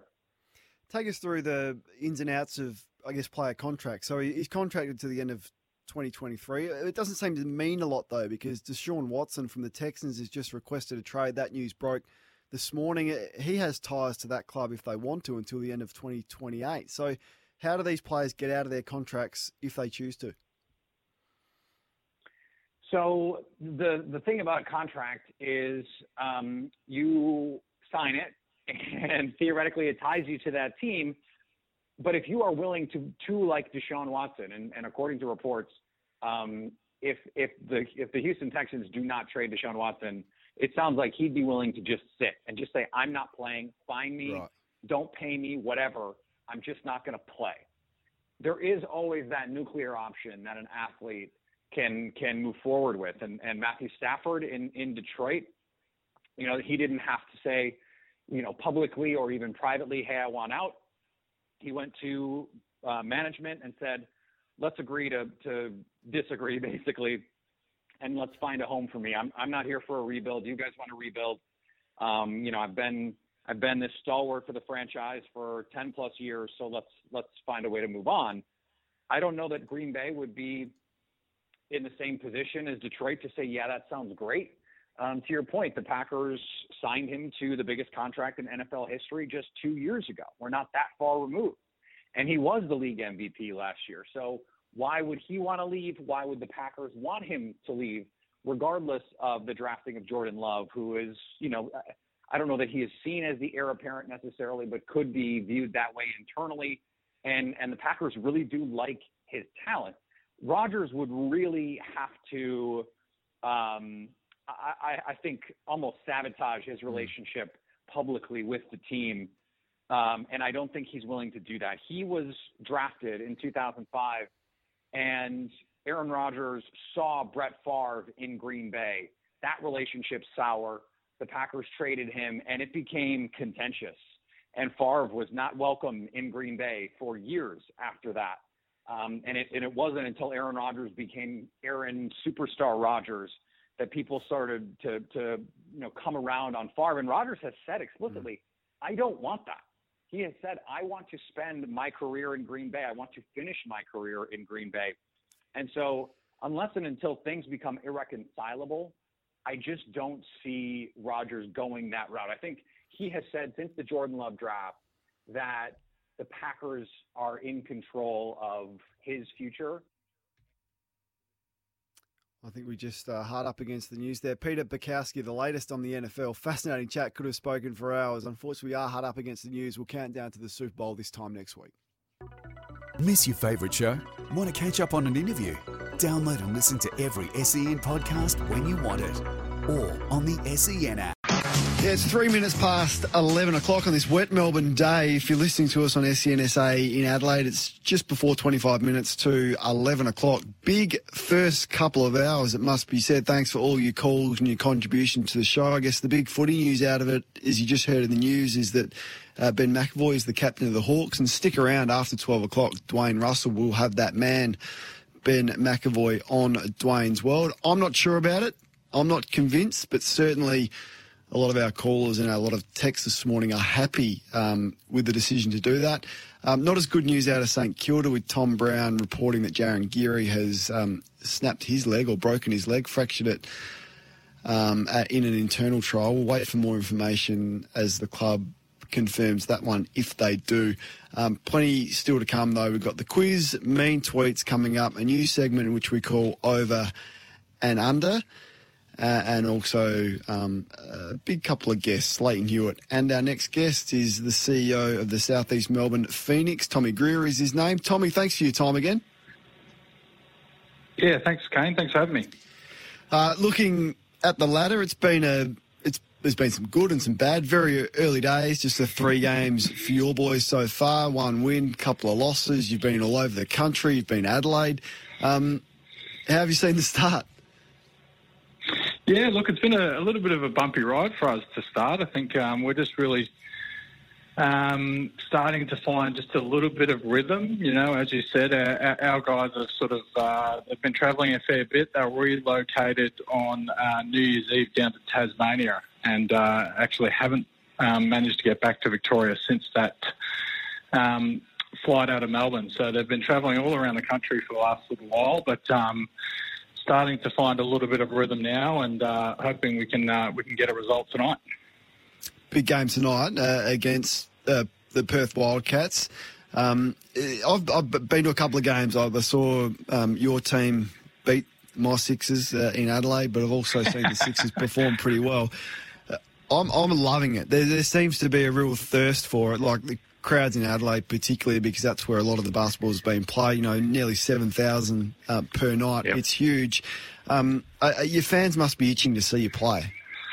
Oh, absolutely. So we've uh, we've just gone with some. We, we, just were able to announce our first uh, home game on the seventh, um, which is back in the heartland of basketball in the southeast of Melbourne, uh, the mm. State Basketball Centre, and um, we went with member of redemptions yesterday, and they have just just flooded the stadium. So GA ticketing will be released later today, and I think we'll uh, we'll go pretty close to a to a sellout in the uh, in the coming days.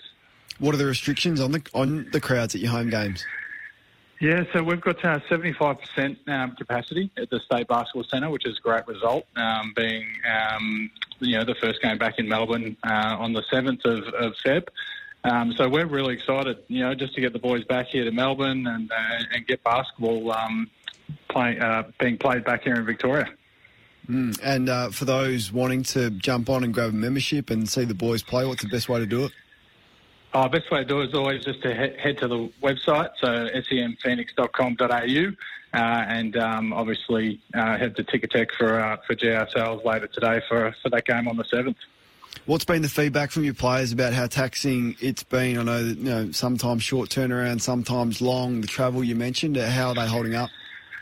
Yeah, look, uh, they're doing a really good job actually, getting a lot of sort of positive feedback um, out of the team. We're, we're a reasonably young squad. We don't have a lot of uh, a lot of uh, you know older players on the list this year with, with families and such. So um, the boys are just really enjoying the time away together. You know, they're, they're sort of travelling around the country and and uh, staying in hotels and you know getting fed every day and, and the whole thing. So I'm um, getting a lot of sort of positive stuff out of the guys and hoping that um, you know that can um, be treated as a bit of a, I guess, like an intensive training camp for the guys um, before they get back here to Melbourne and hopefully knock out some uh, some games here at home. You've sat back and you've probably watched a, a lot of it as we all have on, on TV. Um, who's impressed you and who's the team to beat this year? Oh, and Illawarra definitely impressed. I think they've impressed uh, everyone at the moment with that 4-0 start. Just love the way they're sort of going about it at the moment, playing really um, intense, um, high intensity basketball. So, look, they've definitely impressed early. Um, and uh, I mean, obviously Melbourne United with a with a strong start as well. But um, you know, I, I'm starting to see a lot of sort of positive signs out of our guys as well. You know, you mentioned that second game over in Adelaide, and just starting to feel like things are, are beginning to click um, for our guys, and and uh, hoping tonight is a is a really good example of that. And just interested in your thoughts. I was just having a chat to my son uh, last night about Josh Giddey, who's sort of taken the 36ers, mm. and you know, I heard Brian Goorjian's comments yesterday on SEN that he's the most unique and, and possibly best prospect he's seen in Australian basketball for some time. Do, do you think mm. um, the NBA hopefuls, the NBL is now a legitimate avenue to get drafted, as we've seen probably with LaMelo Ball and some others? Oh, I don't think. I mean, without question, it is, it is one of the best positions you can put yourself in um, to get drafted in the NBA. Like that, that's without question at this point. Um, the amount of uh, NBA scouts that we have calling the club and you know speaking to on a weekly basis, and last year we had all 30 teams sending out scouts to uh, to, to visit NBL games and spend time with clubs last year. So there is a there is a real microscope um, on the NBL at the moment, and I think that for players, especially local talent like uh, like King and and, and Giddey um, this year, um, there's a real opportunity for them to sort of put their best foot forward, and and you know Giddey's obviously uh, doing that at the moment. So, how much of your role is is looking internationally and, and trying to identify perhaps some athletes that may skip college, which has been the usual um, format to get drafted, and, and having a look at who you can attract? Yeah, look, it's something we definitely look into each year since this is uh, this opportunity was presented by the by the NBL.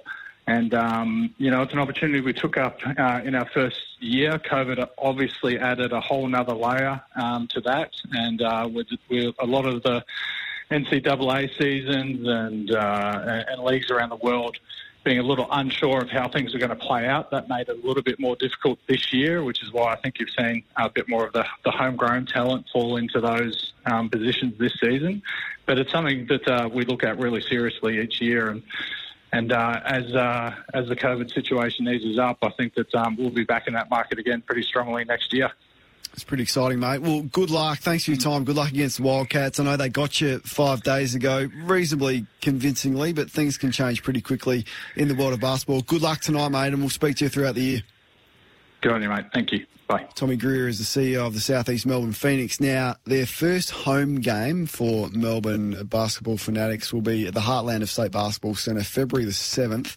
That's a 3 p.m. Um, tip off, so just just note that. Limited tickets left, as you just heard, for public sale, which start at 1 p.m. today. You can head to semphoenix.com.au or Ticketek for your tickets. Tommy Greer, our guest this morning. I was sitting back and I was thinking, what we do differently this year on the captain's run? We, we got our we got our staples. We take a lot of your calls, which I love, and usually do that in the first hour, and, and, and phones usually go pretty well. Then we've got mean tweets. We've got the quiz that we, we do from time to time. Some other things that we've tried. Kane called it. Kane cooked it. Things I've got right and things I've mucked up. We've had, we've had a look at that. So.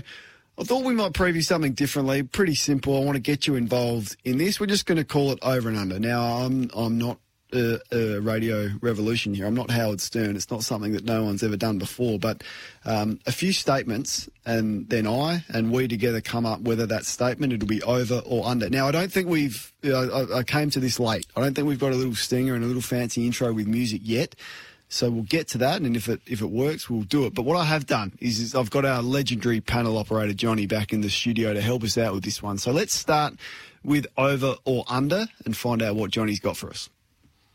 Paine cuts hard, finds the rope, and finds a very, very important 50. His eighth in Test match cricket, third versus India, and his third in Australia. Well played by the skipper.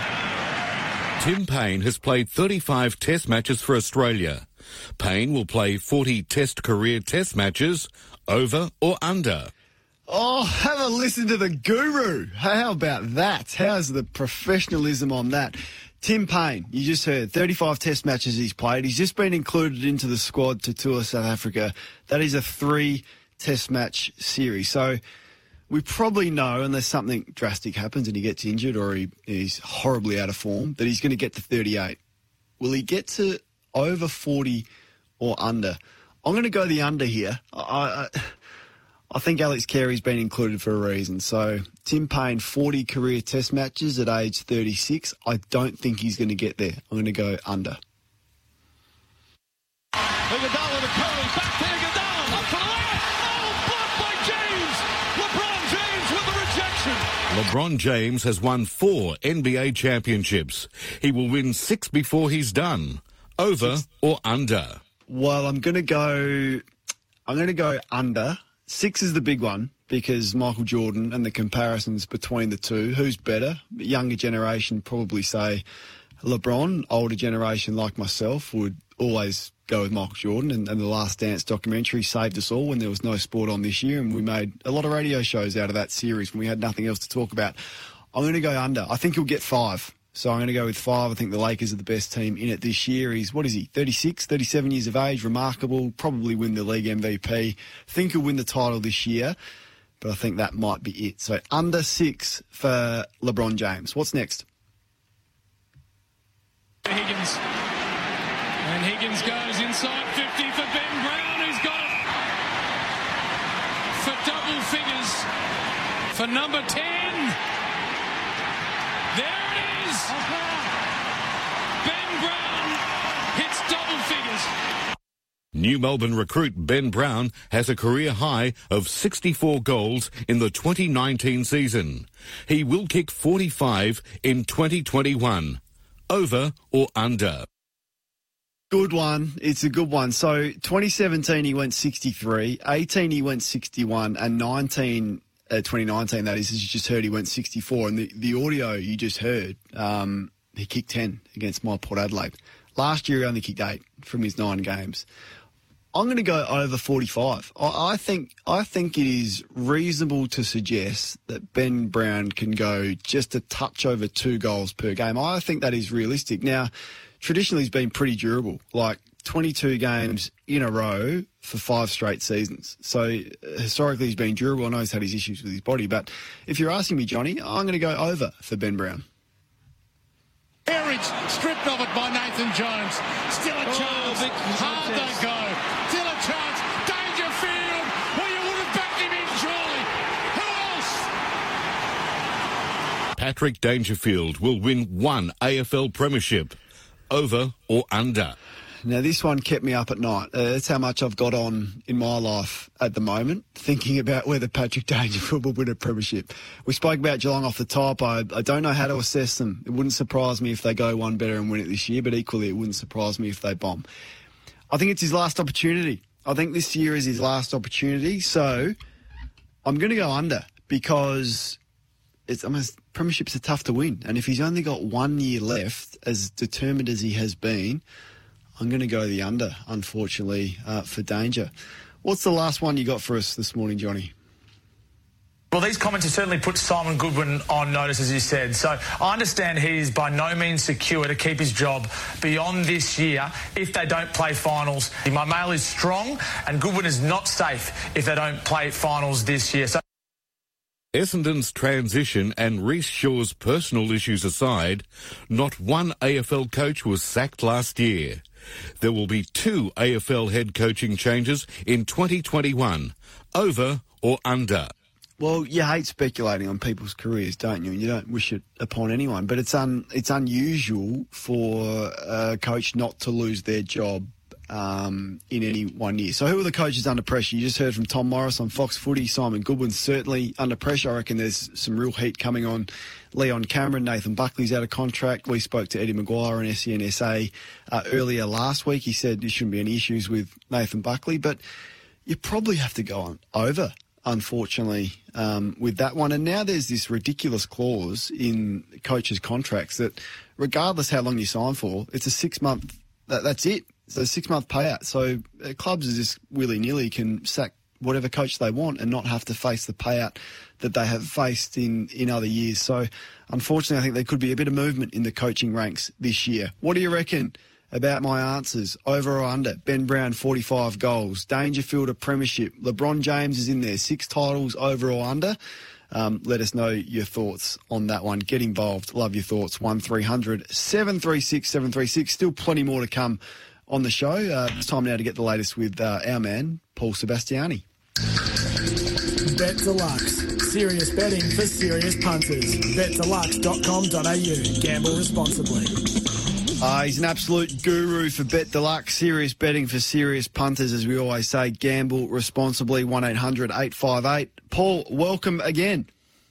Kane, how are you, mate? I'm very well. A big weekend of racing. Take us through it. It is, yeah. Rapid racing today. It all starts at, at Flemington. Uh, we've, got, we've had good money for the horse in uh, race number one. It's called Oxley Road. Peter Moody trains. Craig Williams takes the ride. It's around $2.60 into a, a $1.85 at betdeluxe.com.au. And then at Caulfield and Rose Hill tomorrow, there's group racing there. At uh, Rose Hill, the, the um, We've got the Caulfield Guineas winner resuming, Ole Kirk. It's a second elect at the moment in the market at $3.90. But there's been good money for the Godolphin mare in that race, Savatiano. She's three seventy into three dollars and ten cents. And then tomorrow at Caulfield as well, we've got that Caulfield Guineas runner-up resuming Aysar, race five, number three, to three dollar thirty elect. But there's been good money for the top weight Tagaloa. It's been three ninety into three dollars fifty at betdeluxe.com.au. And don't forget, if you run second or third at Flemington, Caulfield, and Rosehill today and tomorrow, it's money back in your Bet Deluxe account up to fifty bucks, Kane.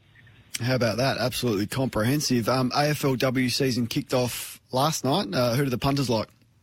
It did, yeah. My Blue Girls were, were very disappointing last night, unfortunately. A bit of a slow start. But uh, St Kilda and the Bulldogs uh, today.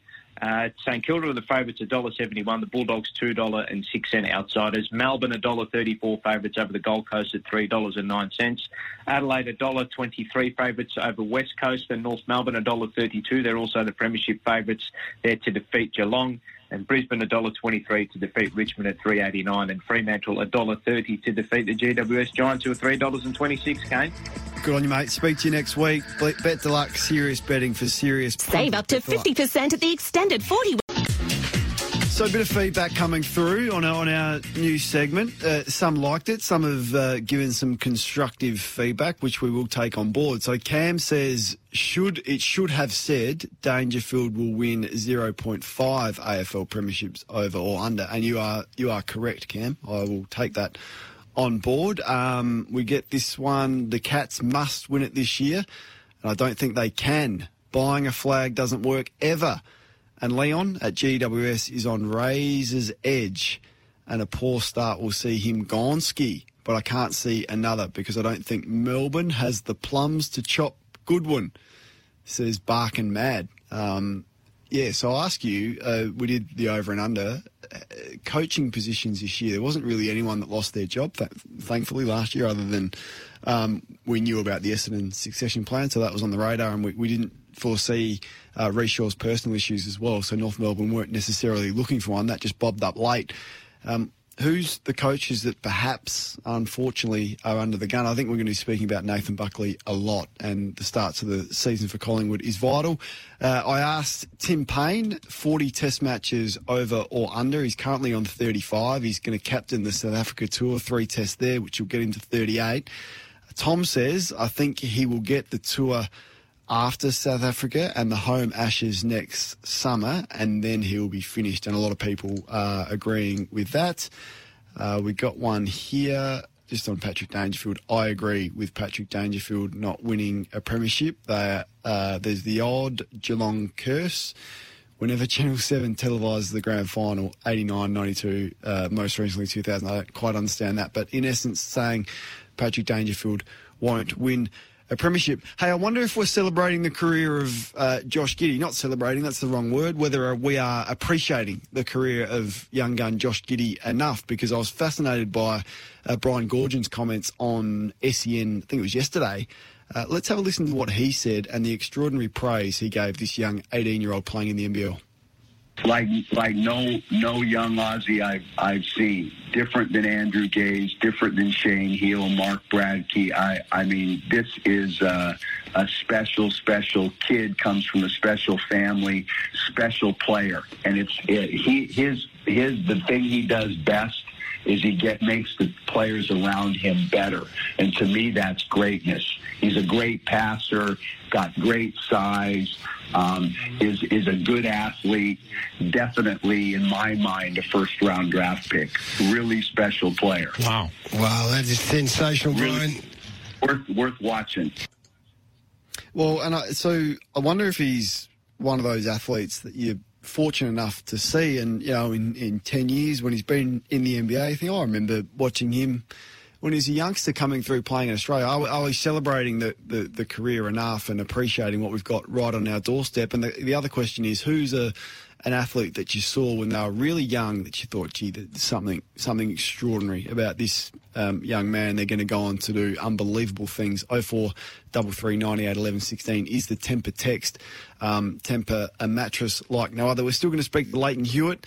Um, we caught up with him a little bit earlier on. He's going to preview the day at the drive, which is happening in Adelaide today. All the biggest guns um, including Novak and Rafa and Ash Barty and um, Simona Halep and Serena Williams and Naomi Osaka, Tony Jones's mate. So that'll be that'll be big one. And then there's some a whole host of other tournaments happening. There's the ATP Cup, which we'll speak to Lleyton about. Nick Kyrgios is playing in the what's it called? The River Murray Open, I think, which is um, well, it's got Open named after it, but River Murray Open. I I think there's a lot riding on Nick Kyrgios, and we'll get to Nick in a moment because there was a strong reaction to my editorial on Nick um, last week on this very show. There was some, some feedback coming through, which we'll do, but he's under the pump. If you're looking at athletes that are under pressure, I mean, pretty easy to sit back and not play for 12 months. I understand why that has been the case clearly, but to be outspoken on Twitter and to have that stand that he's taken, and he's spoken about his morals when he when he was brought up and what he stands for. Well, now now's the test.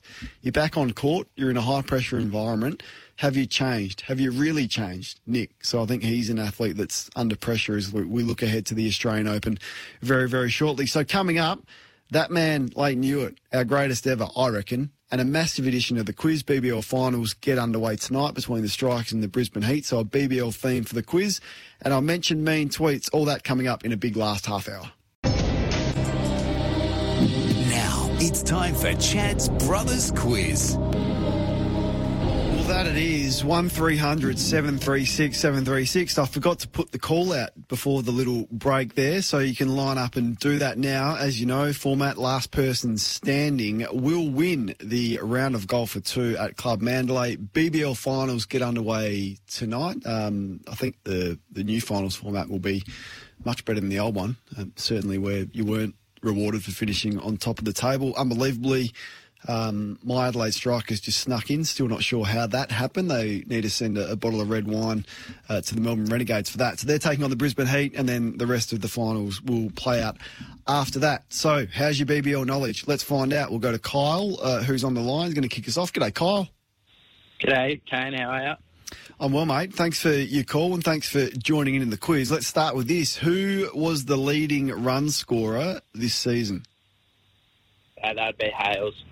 Was Alex Hales. Nice start from you. Okay, so the flip side is that who took the most wickets? Richardson. Richardson. Yeah, well played by you. Uh, three more questions and you win. Uh, who has hit the most sixes in an innings in Big Bash history? Would it be Hales as well? Close, but I can't give you that one. Kyle got us underway with the first two questions correct. We're up to question number three, so let's go to Anthony. Good day to you, Anthony. Hello, Kane. Very well, mate. Um, so it's a BBL themed quiz this morning. Who has hit the most sixes in one innings in Big Bash history? I'm going to go Chris Lynn. Mm, that was a good guess. I so I couldn't, couldn't have folded that guess. It was a really good one, um, but it's incorrect, unfortunately for you. James is in Glenroy. G'day, James. Hello, Kano. I'll go with I'm well, uh, mate. Chris Gayle. Yep, you would be correct. Chris Gayle hit 11 sixes in an innings, um, and I read this week that he's got the fastest century in Big Bash history. That one was in not Big Bash in T20 history. That was in the, the Premier League. Two questions for the win, James. Uh, who finished on top of the table this season? Nice, easy one for you. Uh, Sydney Sixers. Sydney Sixers did. Um, let's see if they can go all the way. And for the win, who did Shane Warne famously clash with in Big Bash 1?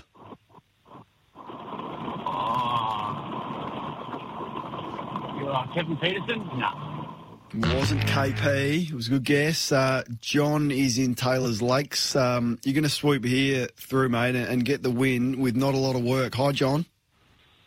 Yeah, I'm not going to be too keen. I, I can see the confrontation with them both, and Yep. I can't think of his name. Um, Have a guess.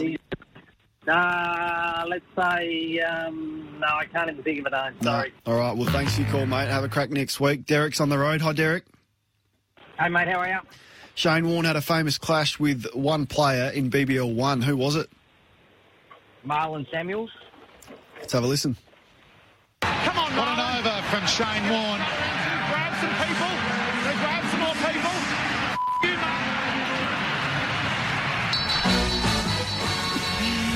Ah, Warney and the microphone maybe hasn't been that kind to him over the journey, uh, al- albeit could answer it. It's got him to where he is today. Uh, well done to you, Derek. You are the winner of Chad's Brothers Quiz, the second edition um, of this year.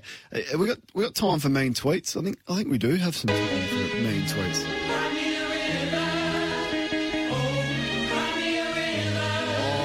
Haven't even looked at these yet because I didn't want my feelings to be hurt. But uh, I said last week off the top of the show on the back of Nick Kyrgios calling Djokovic a tool, I said, well, I'm not sure Nick is the person to be calling other people tools with his history of behaviour and performance and everything else that comes with Nick. Yes, I think he's improved his, inning, uh, his image, which we've all noted, but uh, we'll wait and see. And I, I said that don't get sucked in because I'm sure that Nick will let you down again. A lot of people didn't like it. Uh, Jay says, and so begins the annual hounding of Kyrgios by Australian media.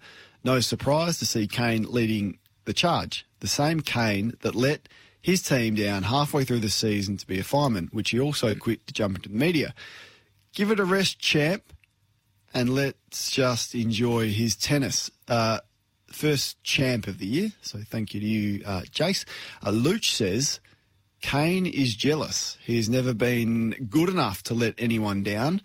We all know to expect nothing. Thank you, Luch. Um, Luch has gone again. He's, he's had two cracks. Uh, LMAO, which I think the cool kids, I think it means laughing my you know what off. That's what the cool kids say, LMAO. Kane talking about letting people down. Kane lets people down as soon as he begins to think. Benny Koff says, What really let you down is Kane Cornes' media pieces. Sean says it's a new year, but some things never change. Kane Cornes is still the biggest tool amongst the media personalities, and there's good competition out there. Thank you to you, Shawnee. Scott says, I keep getting sucked in by Kane Cornes, thinking he's turned the corner as a journalist. Uh, Paul says the same Kane Cornes who bags the Tigers every year. If he was a car battery, he'd have two negative points. At least there's some, at least there's some humour behind that, and at least it's clever. Cam says anything Kane Cornes says is immediately invalid. He loves the spotlight, this man. Uh, and G says what jealous little man Kane is. Fixed. I fixed the headline. Angry little tool calls out tool for calling a well-known tool a tool. Sheesh. There's enough here to fill up two sheds. That's mean tweets. We won't do it every week, but um, we thought we'd get it underway um, today. Big show still to come. I just saw that uh, Premier Stephen Marshall here in Adelaide has just held a media conference, and the players are out of quarantine, which is good because they're going to play a tennis match today. So Djokovic will be up. I think he's first up uh, one o'clock this afternoon. Now um, you can catch all of that action on Channel 9 as well. So star studded lineup. We'll wait and see what sort of form they're in after the tough, challenging period it's been for the players. But that day at the drive is up today. And to tell us all about it will be our next guest on the captain's run, none other than one of our best ever. Lleyton Hewitt is set to join us next. Stick around for that. Perhaps the biggest sporting event, well, one of we've ever seen, will be a day at the drive featuring the biggest names of world tennis. tennis. Djokovic, Rafa's there. Um, Serena Williams, Venus, Naomi Osaka, Ash Barty, and Simona Halep all in action. So we thought, let's go straight to the top. Who, who better to get on to take us through this Adelaide tournament, his memories of it, and looking ahead to next month's Australian Open than probably our best ever. Lleyton Hewitt is his name. Lleyton, thanks for joining us again. hey, no worries. Thanks, mate. Have we seen a bigger thing happen for tennis in Adelaide, Lleyton? You, you heard the names, you know them. It's, it's the biggest thing we've ever seen. Yeah, absolutely. Everyone was saying it was a bad year. There were going to be no tournaments in any other states apart from Victoria, and uh, here it is. South Australia's been able to pull off something huge for tennis. Uh, obviously, at the redevelopment there at Memorial Drive on centre court, and, and to get those calibre of players playing against each other um, when they're re- really only here for a week before the Australian Open as well for any kind of tournaments is, going to be huge. And I think it's just great for the, the youngsters in South Australia to get an up close, uh, you know, up close and personal with some of the best players in, in sport worldwide. Oh, lo- looking forward to seeing him play. Of course, it was a, a, different tournament, but one you won back in 1998. It, it really did kickstart your career. You beat Andre, of course, in Adelaide, and it got things going for you. Could it do similar for, for Jannik Sinner, the, the, the player you speak of? Oh well, I think for him it's now going to be another breakout year. He he was able to um, beat the likes of David Goffin in straight sets in the first round of the French Open Hmm. last year. Now it's hi- his time to try and step up into that top 20 in the world and really establish himself as a big seed in the Grand Slams. But he's certainly going to be a real dangerous floater uh, in a couple of weeks' time at the Australian Open. I don't think any of the top guys will want to see him across the net um, against him. He's the kind of guy that's got nothing to lose. He's got a great attitude, very positive on the court, moves extremely well as well. So um, it's going to be interesting this Australian Open. As I said, a lot of guys are going to come in, you know, with limited preparation, and those first few rounds where you normally see the top guys get through really comfortably, you know, they're they're probably going to be trying to work their way into the tournament a little bit more. Um, how would you have gone? I mean, you- you're older and wiser now, but put yourself back in your Grand Slam days where, you know, we're all a bit nutty, aren't we, as, as sports people? We have our own intricacies and superstitions. You would have been no different. Had you been forced to do 14 days quarantine ahead of a, a Grand Yeah. Slam tournament, how would you have coped? No, it would have been really tough. Uh, I'm not going to lie. To try and prepare for a best of five set matches and, and possibly seven of them um, back to back is, is not an easy thing in the men's game. And, and you know, I understand the frustrations these guys are going through at the moment, and it's something that I certainly wouldn't have wanted to to endure uh, during my career. And I was fortunate I didn't have to go through anything like that. But to try and come out physically at your peak performance um, is nearly impossible, pretty much, with the limited preparation they've had. Being able to get no matches, the, the one saving grace is you know everyone's kind of in the same boat. I know some people have been able to get out a little bit more often. There's some obviously really hard lockdowns in Melbourne as well, which is unfortunate for those planes that sort of got caught up with someone that tested positive on them when they came over.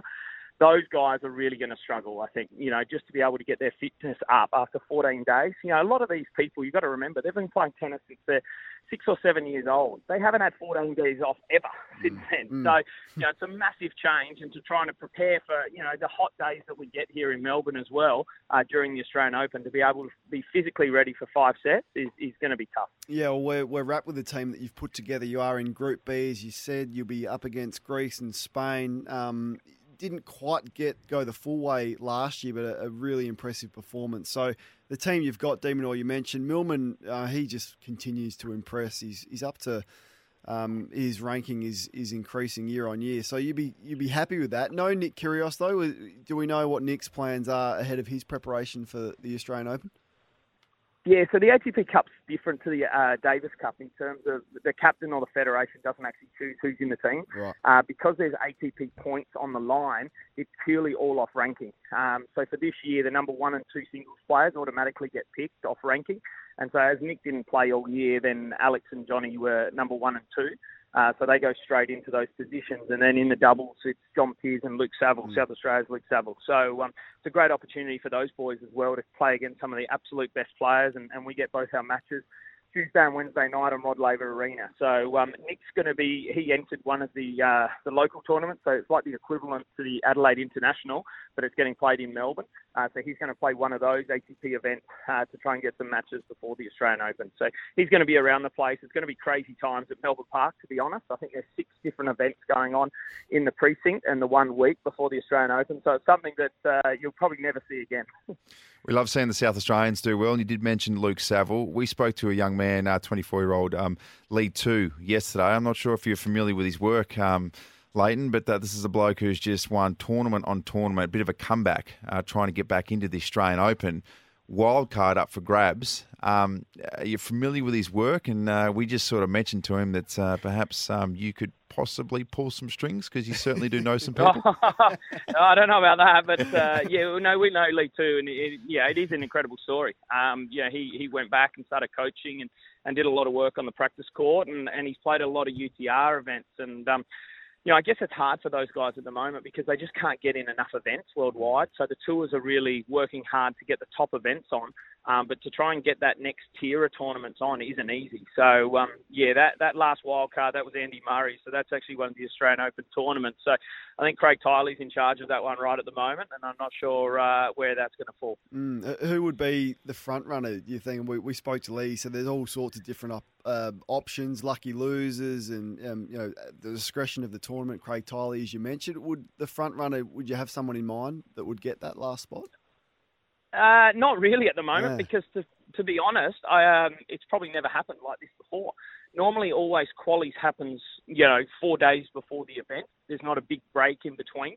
So purely once that happens, you don't normally get somebody that can't come to your tournament as a wild card. They're normally mostly all Australians that are already here. So it's a totally different situation. I know. I'm sure Wally Masur, who's head of performance, he'll be talking to Craig Tiley, and, and they'll have to work it out. Probably, I, I would imagine they'll probably hold off until uh, they see some results as well, which happen through next week. Hey, the, the, the prize money of the Australian Open is remaining the same, like the total purse is the same, but the way that it's been divided up, Lleyton, is a little bit different. So, first round loser is up 11% in terms of what they are going to get paid, and also qualifiers, their prize money is up as well. Are you supportive of that and looking to spread the prize money and reward, you know, guys that are outside the top 100, top 150 in the world?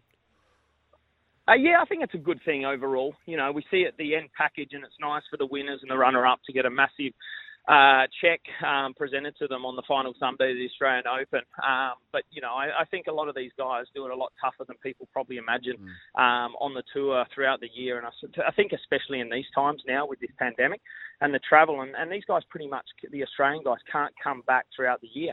So it's a massive, uh, you know, challenge for them to be on the road and to try and find a place to stay and train throughout the year now. Because if they look to come back to Australia, there's a two-week lockdown quarantine. So uh, it's a lot of different challenges at the moment. I think the way the, the prize money got split, especially for the qualifiers that couldn't play in Australia, a lot of our you know, young Aussies that went over to play that to play in Doha or Dubai, some of them their first experience of playing in the Australian Open overseas, which I, I couldn't mm. couldn't imagine that. You know, I played my first at 15 in Melbourne. I was fortunate enough to qualify, and it, and it's something you work towards for so long. Um, and so for these other kids to, to go over there and play overseas in these times is, is a strange feeling. But you know, in the years to come, they're going to get the same opportunity to play here in Melbourne, which will be great. So uh, Novak's on 17 Grand Slams, which is extraordinary. Rafa and Roger 20 each. Novak's younger, Lleyton. Does, does he eclipse all of them when it's all said and done? I think he probably does. What's your view? Probably, as long as his body holds up, I think he has a chance to win on all four surfaces or all four Grand Slams on the three different surfaces. So uh, you'd have to think so. But you know, you watch Rafa play at the French Open, and, and he looks still nearly unbeatable. And what he did to Novak in the final of that, um, Rafa still, especially on hard court at the US Open or the Australian Open, has a has a really good chance as well. So a lot's going to depend on the bodies um, and how they hold up over the next few years, um, and see if Roger can squeak out one more possibly if he gets back and maybe gets his chance at Wimbledon this year, later this year as well. Now I know you, you focus uh, more heavily on the men's side because of your role as Davis Cup captain, but but who do you like on, on the ladies' side? And Ash Barty hasn't played in, in almost a year. How do you think she'll return? Yeah, I guess it's hard uh, for Ash to, to know. You know, she's going to be fresh and motivated, but not playing, not being match hardened, I guess, going in. So she'll be really looking to get some good matches under her belt over the next week or so before the Australian Open. Same boat as Nick Kyrgios, really, that he's in, hasn't played for a year either. So there's a few unknowns with those. Um, and just how they'll react to the nerves and pressures of being back out there playing, but also how their body will react after a tough match too. Uh, on the women's side, you know, you can never write off Serena. Um, I think uh, Simona Halep will be in with another great shot. She puts herself in contention nearly every Grand Slam, and, and Victoria Azarenka, I think, is uh, you know she's a great competitor and plays well in Australia. Now, Lleyton, you've got you've also got another passion as well. We're, we're a little bit flat. We're a bit disappointed. Your horse, Evening Glory, recently won, and there was no tip coming through from you. But um, in action again, um, Morphettville tomorrow. Uh, what's the inside word on Evening Glory? Yeah, I don't know. I have to speak to the Freedman camp, who are trainers, uh, later today, and see what they think. But um, no, he's run awfully well the last two starts. I'm in it with a few of the uh, the tennis boys, Darren Cahill. Grothy, Jaymon Crabb, Peter Luczak, Hayden Eckerman. So a few of the guys are in it. It's a bit of fun. Um, he won its last start at Caulfield, ran really well. Hmm. Uh, Grothy and I actually went, and uh, yeah, Big Grothy was sweating up a storm before the race, and uh, he probably had a little bit too much on it. I think he was pretty nervous watching it, uh, but it was well ridden by Jamie Kah, and uh, yeah, we'll see what happens tomorrow. Well, mate, we, we thought who better to get on. It's a massive day in Adelaide today, the biggest names that, that we've ever seen, and as you said, may never happen again. So we appreciate you coming on and previewing it with us. Good luck for the ATP starting soon with your star-studded team, and then we look forward to seeing you on Channel 9 as part of the coverage of the Australian Open. No way. Thanks, guys. Cheers. It's Tyre Power's Big Footy Final Sale. To kick things off, you can get the power to buy three and get one free on selected Toyo passenger car and SUV tyres. Tyre Power's Big Footy Final Sale can't last. Visit tyrepower.com.au now.